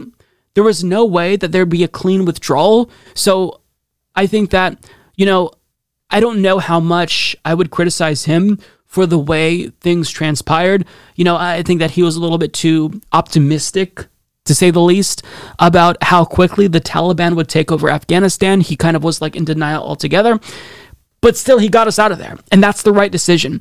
And most of the mainstream media has been shitting on him nonstop. And there's only one individual that I've seen, or maybe a couple individuals to be fair, but one individual who actually made a powerful case and a concise case as to why this is the right decision. Mehdi Hasan in this program. It's time now for what I call the 60 second rant. Start the clock. One of the most annoying aspects about covering the Biden withdrawal from Afghanistan is that the American public support the withdrawal, and those of us who oppose this catastrophic war have been tragically vindicated. And yet you wouldn't know any of that from the debate we're having right now. Our newspaper op-ed pages, our TV screens are filled with people who got it wrong, still trying to lecture the rest of us about what should happen now in Afghanistan. There are the journalists, people in my industry who never covered Afghanistan, never talked about it, helped make it the forgotten war all these years, now expressing outrage over the ending of it. The top US generals and intelligence officials who falsely told us year after year that we were turning the corner in Afghanistan, that we were winning the war against the Taliban and building an amazing Afghan Afghan army and a democratic government, even now still insisting we stay just a bit longer. The Bush administration officials who got us into this mess in the first place, the Trump administration officials who signed the damn deal in Doha with the Taliban, both trying to blame it all on Joe Biden. There's the carping and complaining from politicians on both sides, Democrat and Republican, who spent years sending other people's kids to fight and die in what they knew was an unwinnable and unpopular war. So forgive me when I say keep your views on the end of this war to yourself. Personally, I would like a period of silence from all of you if that's all right. And if you do feel the need to comment on the disaster that is Afghanistan, how about starting with the word sorry? He is exactly right. He's the only person that I've seen make this common sense take.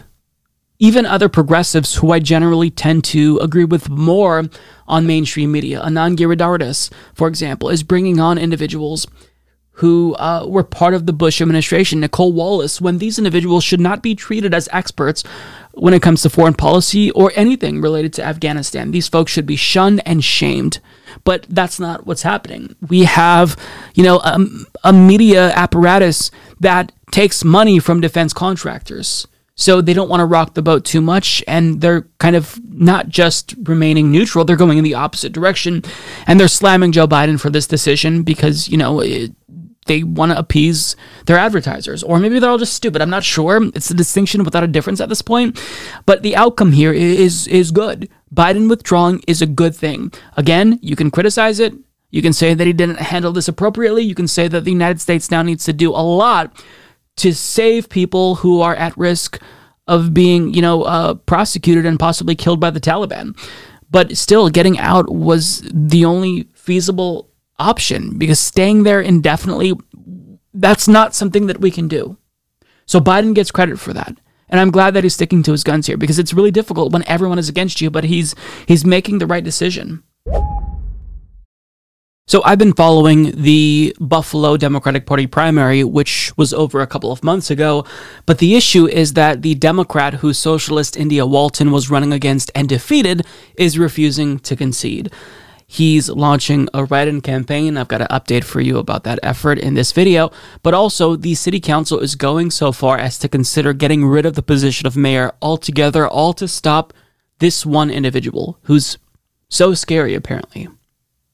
She ran on a platform of combating poverty in Buffalo. And she won. She defeated a four term incumbent who constituents rejected. And now the entire Democratic Party establishment in, in Buffalo is collaborating to stop her. And that includes collaboration with Republicans now.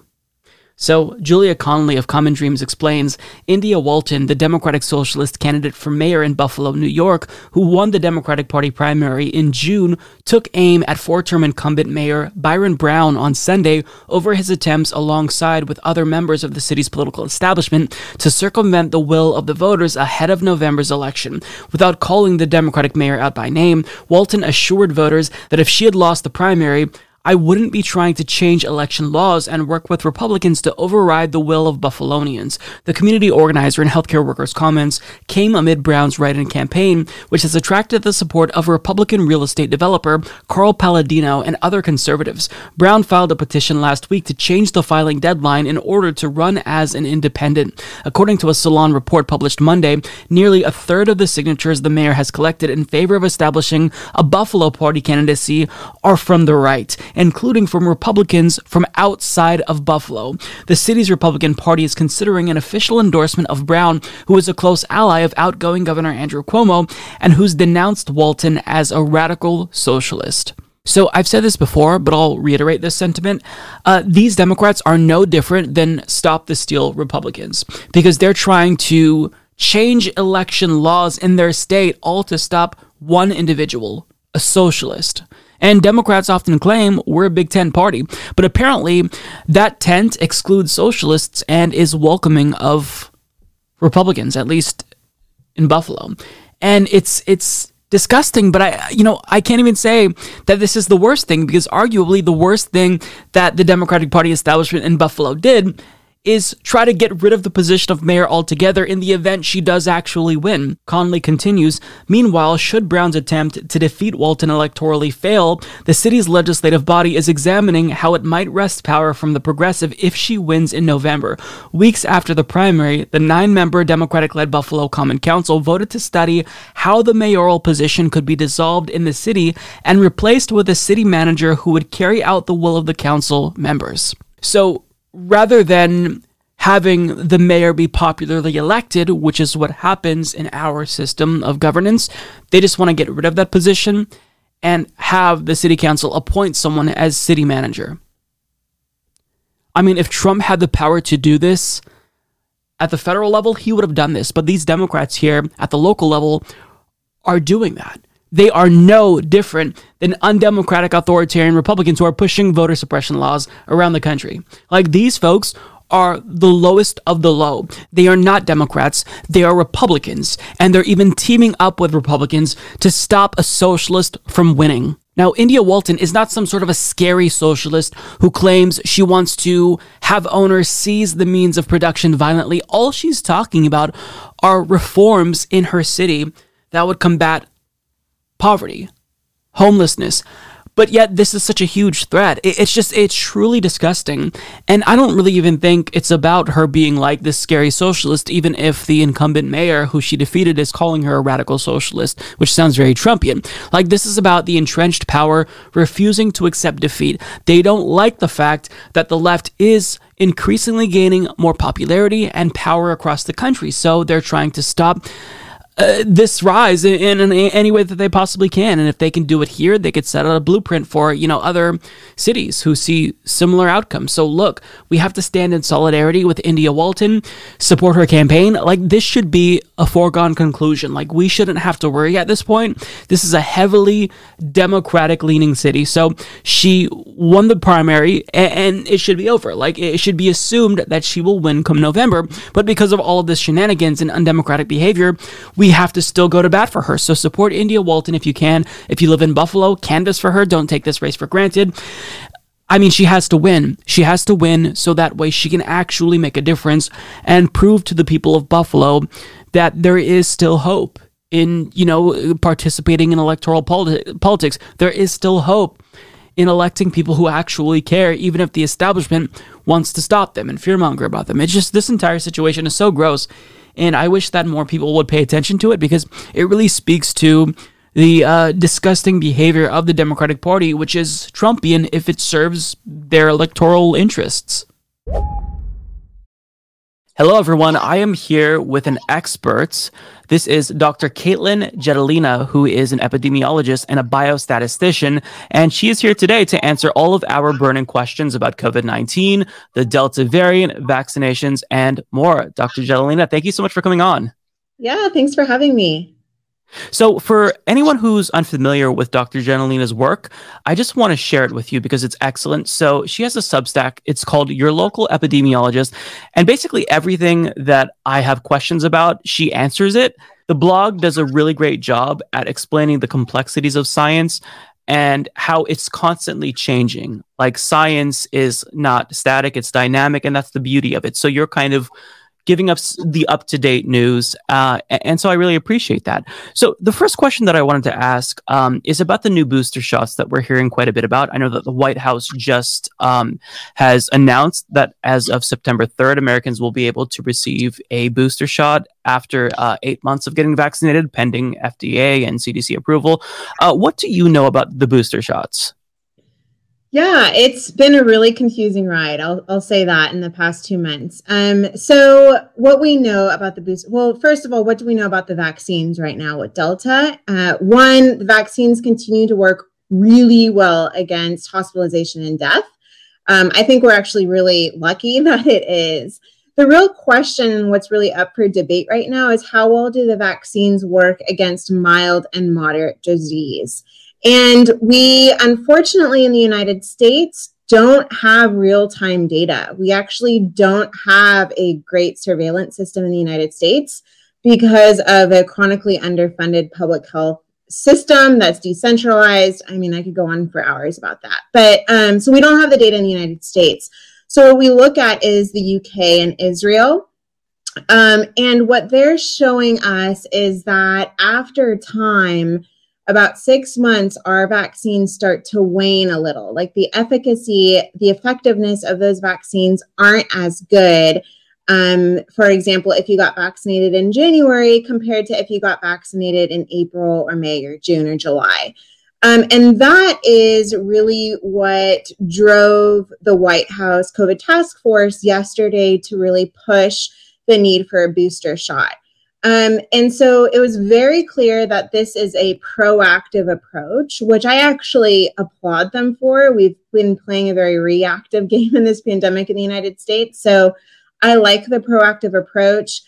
I think it's stirred up a lot of debate, though, among scientists. Uh, if we do even need a booster shot, um, you know, antibodies isn't the only protection we have in our human body. We also have an adaptive system like T cells and memory B cells that are a lot harder to to measure. So we don't even know if those are working. We assume that they are. So why would we even need a booster shot?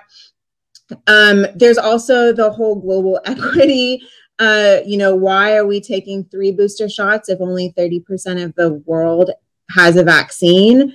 Um, you know, if a variant pops up in Peru, it's going to affect us directly anyways. And so it's it's stirred up a lot of debate, but what it looks like is we'll be getting booster shots starting September 20th um, espe- only if or especially if you had the mRNA series, so Pfizer or Moderna shot. Um, we don't know yet what's happening with Johnson and Johnson. We're waiting on that data. I'm glad that you brought up the global vaccine efficacy because that's something that I've been talking about quite a bit on this program.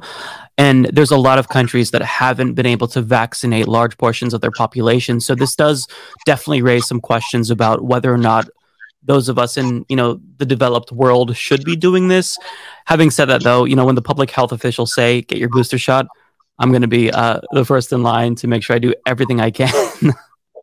Honestly, it, that's right. You know, I rather my vaccine go to someone else, but the reality yep. is it's way beyond my control. And the reality also is we're throwing away millions of shots a day in the United States just because no one's getting even their first dose. Right. And so, um, yeah, I mean, it, it eventually helps um, also stop transmission with this third booster. So uh, it's, I, it's necessary in the long run. Is it necessary now?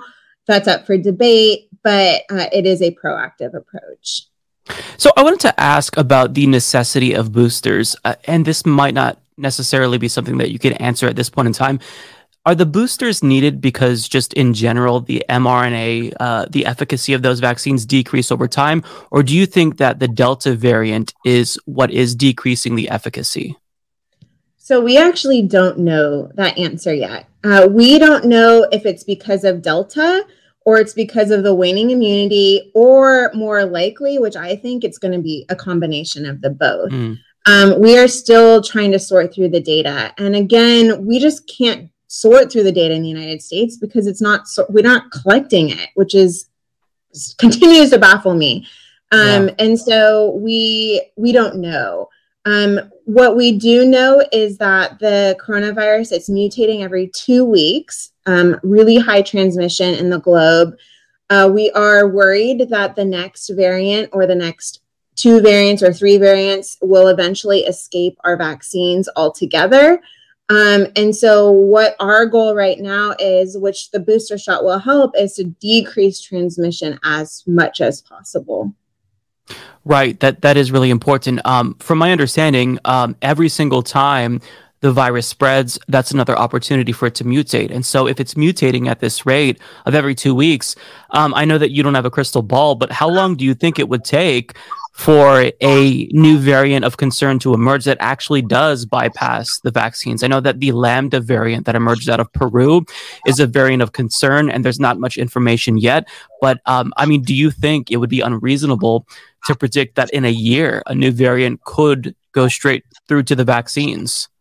It's a really good question and one that's actually really complex to answer. Um, I'll kind of give you like a higher level so uh, we know the coronavirus isn't mutating as quickly as the flu. So that's why we need a new vaccine every year, just because the flu changes so quickly. On the other spectrum, coronavirus is mutating faster than, for example, the measles, which hasn't changed since the 60s. So coronavirus is somewhere in between. Um, we think that, uh, or our hypothesis is that we'll need a shot every couple of years. Um, the reason we need lots of shots right now is because this thing is mutating so fast. Transmission is so high. Um, once we get transmission um, down and keep it down, the the rate in which this this thing changes will also decrease over time. It'll decelerate. Um, so we don't we don't know honestly. It could be tomorrow that this thing mutates. It could be never that it mutates to escape our vaccines. It's just not a game that we're wanting to play. Um, you mentioned Lambda. There's actually really good news that came out this week that Lambda is actually fizzling out. So it may have been more dangerous, but it's not more transmissible than Delta. So it can't push Delta out of the way, uh, which is fantastic news. Um, the other thing we're paying attention to right now is Delta Plus, which mm. is the Delta variant with another mutation on the spike oh, protein. No. Yeah. So, and we're keeping a close eye on that. Um, very low rates in the United States right now. Uh, and so we're really, the threat right now is Delta. Mm, okay, that that's good news about uh, Lambda. Actually, I was I was trying to follow that as much as I could, but that's really encouraging to hear. Um, getting a little bit more doomer, however, um, is I've noticed that there is a correlation between increased uh, COVID nineteen cases among children and the prevalence of the Delta variant. Now, from what I understand, there's not necessarily proof that there's, uh, you know, a causal relationship. But what do you know about the Delta variant's effect on kids? Because I know that there's a lot of anecdotal evidence that hospitals are filling up, PICUs are reaching full capacity in some places, and it's really, really concerning. So, what what do you know about the Delta variant as it relates to children? Yeah, it is. The numbers are concerning. Um, I'm in the South when it's really concerning right now. Our PICUs are full. Um, we don't know whether Delta is more severe than p- previous variants. We have uh, a little bit of evidence from Scotland and Canada that uh, Delta is more severe for adults. And so we're kind of making the assumption that's maybe a little more severe for kids as well um, compared to past variants. The good news is, though, honestly, um, we're very lucky because the rate of severe disease among kids compared to adults is so low. Um, and this is really weird. Uh, typically, in viruses like H1N1, um, kids are the most vulnerable and elderly are the most vulnerable because of their weak immune systems. And that's just not the case with coronavirus. And I think we got really lucky. With that said, though, um, if hospitalization is around 1% to 2% with COVID, we have 50 million kids in the United States that are unvaccinated. 1% to 2% of 50 million is a lot of people. And so, on an individual level, right, the risk is low. The problem is you start looking at a population level, and then we start talking about needing to flatten the curve again uh, we're going to overwhelm our healthcare systems. We're already seeing that in the South. Um, and that is what truly the concern is for epidemiologists or public health officials. Um, the other thing that's really important, which I actually think gets kind of pushed to the side a lot, is yeah, you know, disease is the risk of severe disease is lower among kids. The problem is that they, it is clear that kids have a very important role in the transmission chain. They are able to spread the virus very efficiently and effectively, and sometimes even better than adults. And so that's why it's even important when we need when we start talking about schools, right? It, yes, it, we're very concerned about this the kids' health, the teachers' health, but also their role in in keeping transmission down won't work because they keep spreading it too. Um, and so that that is a really important key in, into ending this thing is ending transmission among kids as well. Yeah, and you you talk about uh, the proactive versus the reactive response when it comes to policy, and we're seeing some uh, kids resume schooling, and they're having to go into quarantine because there's hundreds of cases in some instance. What do you think is the good policy prescription as an expert in this field? I mean, should distance learning be resumed? Um, I, I, know that there's a lot of COVID fatigue and people are just kind of over it. But having said that, though, it's still really serious. And a- as you said, kids are transmitting it. So, what do you think would be the best thing for parents to do as they make their decisions? Uh, you know, in the Pacific Northwest, school is re- resuming in a couple of weeks. What do you think is the best decision if if you had like a, a magic wand and you can institute the correct policy like that? Yeah, so I've always been a big proponent that we need schools open. Um, there's a lot of value of in structured learning. Um, there's a lot of value, especially with when we start talking about equity. Um, people, kids rely on schools for food, for safety, for what I mean. There's so many reasons beyond just school. Um, and, and so I've always been a big proponent of that. There's a big if though, um, and that's if and when we implement public health mitigation measures. We can open schools safely in the middle of a pandemic. We saw this study after study after study last year um, that a lot of schools opened up and with masks, with this layered approach of testing, of distancing, of good ventilation in schools and classrooms, uh, transmission was really low. Um, and even low among a community with the background of community transmission is very high. So we have the tools to do it. Um, the problem is and i think this is what you kind of hinted at is the ability at least in the south to implement those um, without getting fines without going to jail.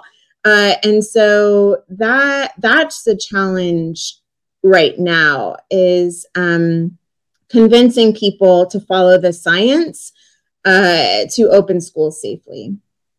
Yeah, and you know, um, there's there's been certain states such as Florida where mask mandates at the school level have been banned uh, by the governor, um, and this is something that doesn't really make any sense from a scientific standpoint. And part of it is misinformation, but we're seeing increasingly uh, more anti mask rhetoric um, disproportionately from conservative news outlets. Fox News, Tucker Carlson, one of the most prominent news uh, hosts in the world, or in the country, I should say.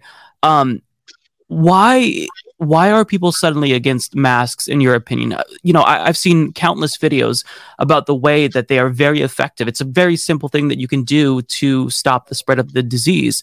Um, what is do you think it's just fatigue? Like how is this misinformation spreading again after i feel like we kind of put a cap on it yeah, I think it has to do with with multiple things. I, I, think one, there was a huge mistake that CDC dropped the mask mandate in May. I mean, right. I can talk for hours about that. It was a really big yeah. mistake.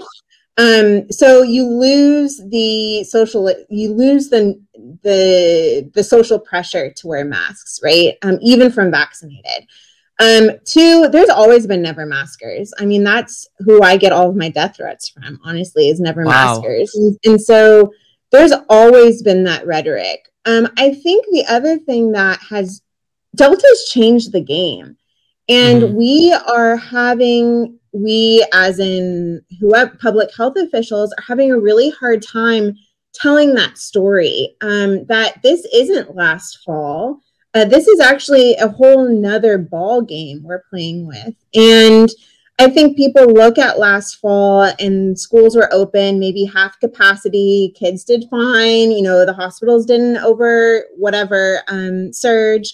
But this is a different landscape. And um, people have a hard time one following the science um, and then two understanding why it's a different landscape um, and things just won't work the same as it did last year. Yeah uh, can you talk through the um, the threats that you receive from anti-maskers? That's really interesting because you have a very popular facebook page um, and I, I think that what you're doing is so incredibly valuable. It's nice that you have a big following because what I've seen from my personal experience is that Facebook is one of the biggest sources of uh, for the spread of misinformation. And I, you know, I, I, don't use Facebook that frequently, but just logging on, after not being there for a while, I see like my past coworkers, some family members spreading anti-mask, anti-vaccine misinformation. And to me, it really feels real when it reaches like the normie community and my, my personal life. Um, what is the response on Facebook? Because that's where you, you, see so much of this. So how has it been for you as an individual? I mean, you, you talked about the uh, the death threats. Do you feel comfortable uh, kind of elaborating on that? Yeah, I mean, I, I think it, it's the reality of any public facing figure. Um, uh, and it, it, it is what it is. I mean, it's online, it's social media, and um, you you get you get death threats all the time. Uh, they come in waves. They come from different groups. Um, like I said, and Never Maskers was last summer. Now it's the anti-vaxxers, um, especially when the kid stuff starts coming out with vaccines, uh, and so it's it's the reality of the game. Um, and honestly, I've gotten very jaded about it. Um, I guess online it feels a little more distanced. Uh, two months or three months ago now, I was actually doxxed. So my work information was published uh, on a uh, pretty brutal site. And so people started calling my work phone and leaving harassing messages.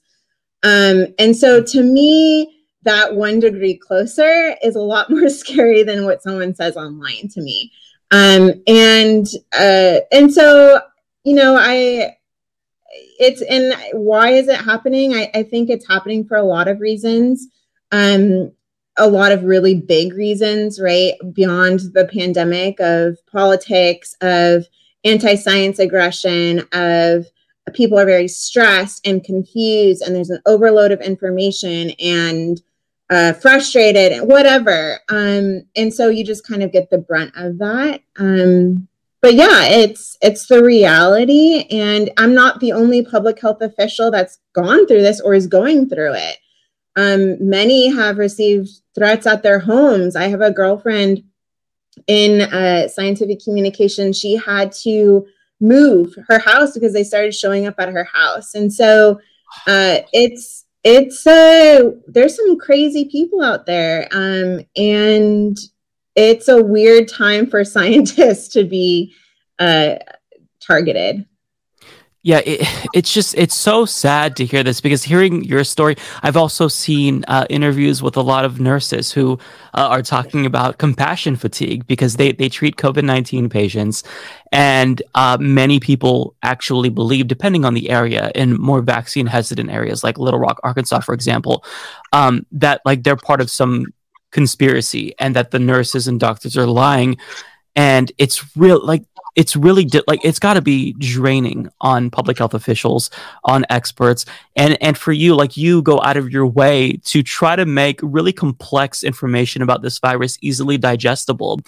And you know it's it's so sad to hear that. But unfortunately we're at the point of the pandemic where nothing really surprises me but it, it, still is um I, i'm not numb to it yet even even if i'm not necessarily um, surprised.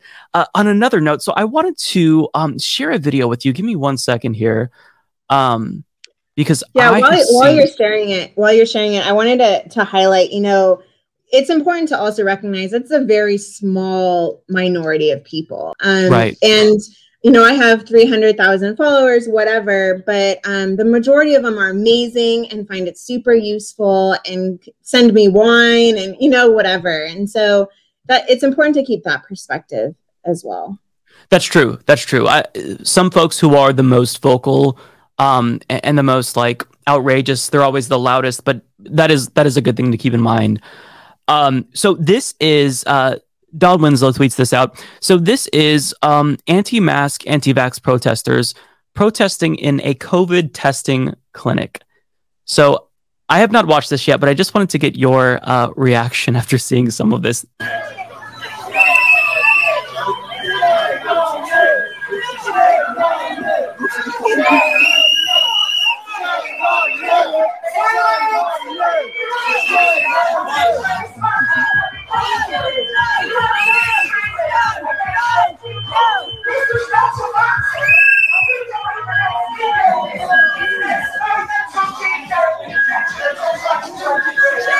So I mean, you pretty much you get the point. It's it's a COVID testing facility.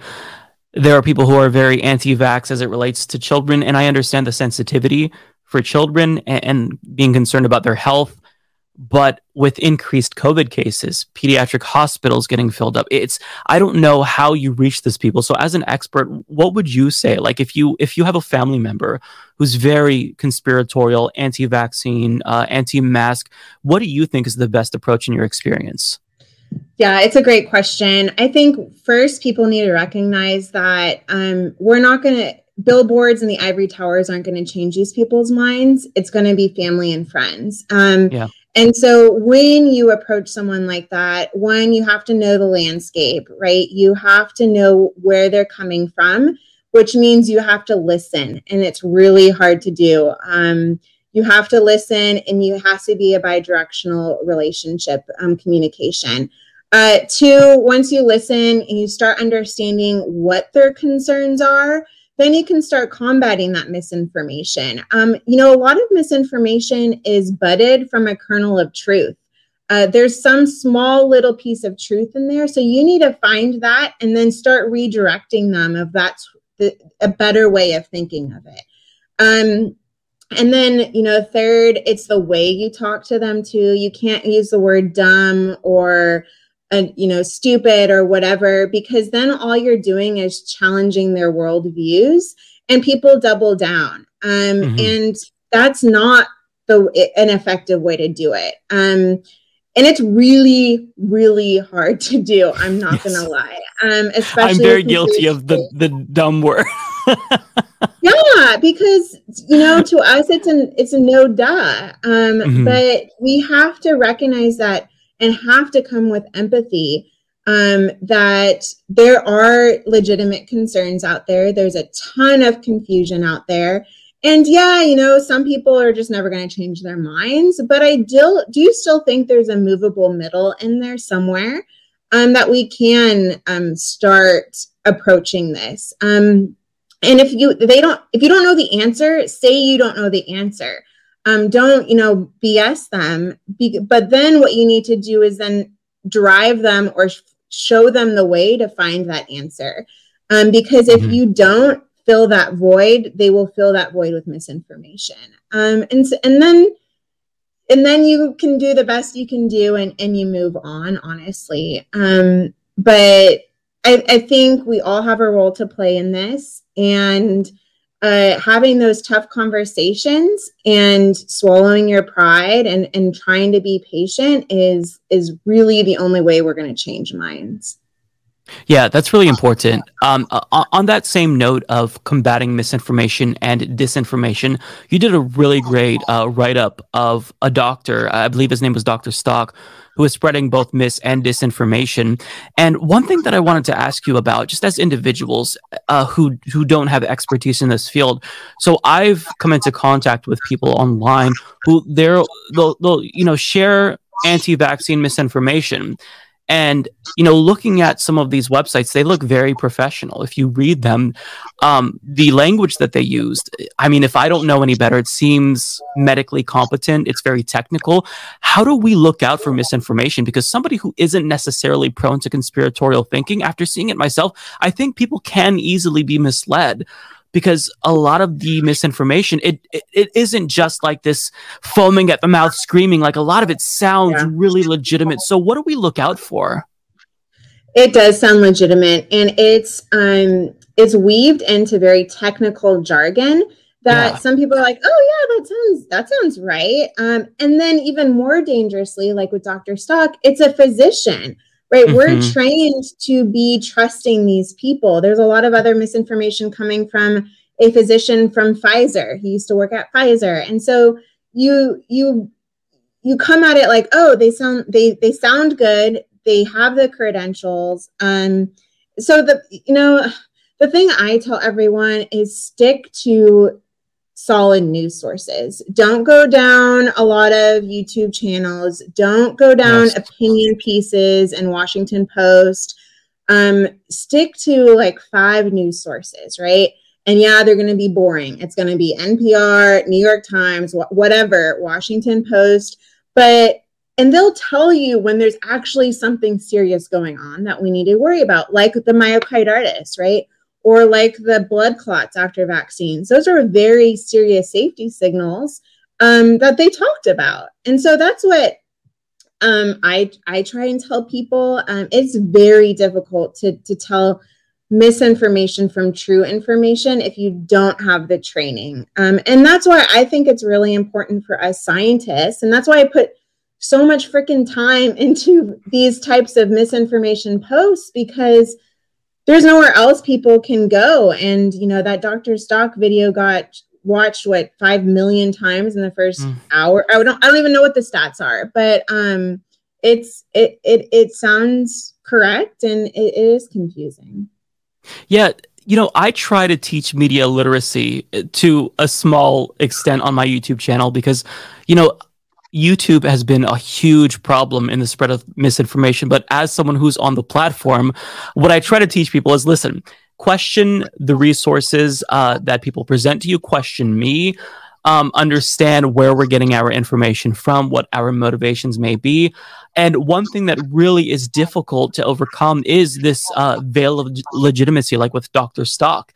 People who are doctors who don't necessarily have expertise as it relates to epide- epidemiology or COVID 19, but they, they know enough to dupe a lot of people. So it's it's a really tricky thing um, to try to teach people what to look out for. And when it comes to, you know, um, medical jargon, it, it's tough because I don't know. So I get all of my information from resources such as yourself, people who I, I know are doing very, very uh, hard work to try to get us the accurate information.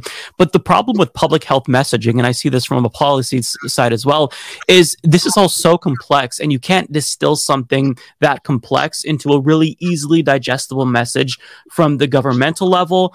Uh, but also, the issue is that things change so rapidly with science. So that is in and of itself somewhat uh, worrying for people who don't know any better. And you know they, they see a message and then they question well you just said this. So it, it's so hard to keep up. So i really appreciate folks like you who put in so much time and effort to like prepare graphs and explain things to people and explain that the change is part of the process. You know, it, it's this is what we expect as scientists, and we we try to equip ourselves with the capability of adapting. Speaking of adapting, I wanted to move on to the future of COVID nineteen. Impossible to predict at the moment, but a, a lot of epidemiologists that I've heard say that they believe COVID 19 will ultimately be endemic. It'll kind of be like this annual phenomenon. Um, and on top of that, um, one epidemiologist, I'm blanking his name, he says that he thinks after this latest Delta surge, that's when he thinks it's going to reach the endemic status. Talk through what that's going to look like uh, for, for normal people who might not necessarily know what that means. Yeah, so I think there's a general consensus among epidemiologists that if, when and if we get out of the fall and winter, we should be pretty good to go in the spring. Um, and that, so that said, without a variant that's, you know, escaping our vaccines. Um, but what does that look like? It'll probably look very seasonal, um, like the flu, right? It popping up at different time, you know, in the winter. Uh, what it'll also look like is uh, we're going to have pockets of outbreaks. So, for example, we're going to have an outbreak at a nursing facility or a school. Um, these outbreaks aren't going to be statewide like they are right now. They're not going to be nationwide, but they will be pockets. Um, and, and that's what it's going to look like. And we are going to be living with this thing. Um, hopefully, we don't need a booster shot every year, maybe every couple years, uh, maybe just this third one and we're done. Um, but it it will be part of our lives. Uh, we've only eradicated one other disease in our lifetime, or in, in the human race, and that's small uh, smallpox. And so this is going to be with us. Um, we just need to figure out how to live with it um, and not have 650,000 people die in one year. Yeah. Um, and and you know with that you know, we are creating treatments too so you know like we have tamiflu for the flu they're working on a lot of treatments for like covid um, viral treatments. And so this will get better. Um, it's just we're in the we're in the weeds. We're in the thick of it right now. Um, and it, it's hard to imagine life just with living with coronavirus. Yeah, yeah, and that's the thing. It's you know, it, it, seemed like for a while in spring, once vaccinations became available, when I got vaccinated, it, it, kind of felt like the light was right there at the end of the tunnel. And then Delta variant, you know, came along, and then it's like, okay, how long are we going to be living with this? and I think the way that you describe that makes sense. It's just a matter of like how intrusive it is in our lives, and that's what I think. You know, the uh, trying to visualize what it's going to look like eh, when it becomes endemic is something that um you know I try to try to keep in mind that you know it's it's going to be here. You know, we we're not going to eradicate it in my lifetime, in your lifetime, possibly, but it's not going to be a thing that's constantly on our minds. It's not going to be as big of a threat, and so I keep that you know at the back of my mind because you know it, it's it's really frustrating. I felt like I've I've one of I've been one of those people who tried to flatten the curve. I didn't go anywhere. It helps that you know I'm I'm relatively agoraphobic as it is, but um you know it, it'd be nice to not have this like fear in the back of your mind. Not necessarily for myself because I'm vaccinated, but for my nieces and nephews who you know are under the age of 12. And I, I think wow, this is something that I I, I want to get rid of so they can they can have a normal future. Um, so one last thing I wanted to ask you now this is a seemingly really straightforward question, but I've heard so many different explanations. Um, and, and, so for viewers, when they hear, you know, this vaccine is 95% effective, uh, or efficacy is decreased to 85%, what exactly does that mean? Like, does this mean that if I encounter someone with COVID 19, I have an 85% uh, statistical uh, likelihood of not getting it? Um, what does that actually mean in practice? Because we hear this all the time, and I think that mainstream media isn't doing a great job at informing people about what these numbers are. Yeah, efficacy is not that. It's not like how effective is the vaccine if you come in contact with someone. And you're right, everyone's getting this wrong. Um, what efficacy is is risk reduction. Um, and so uh, if you if there's a hundred people that got COVID, right? If the vaccine's 90% efficacious, um, uh, efficacious, 90 of those people could have been prevented. And so it's a it's a risk reduction. So what we current we, we we constantly figure out, try and find is that the vaccines continue to reduce our risk of COVID compared to the unvaccinated.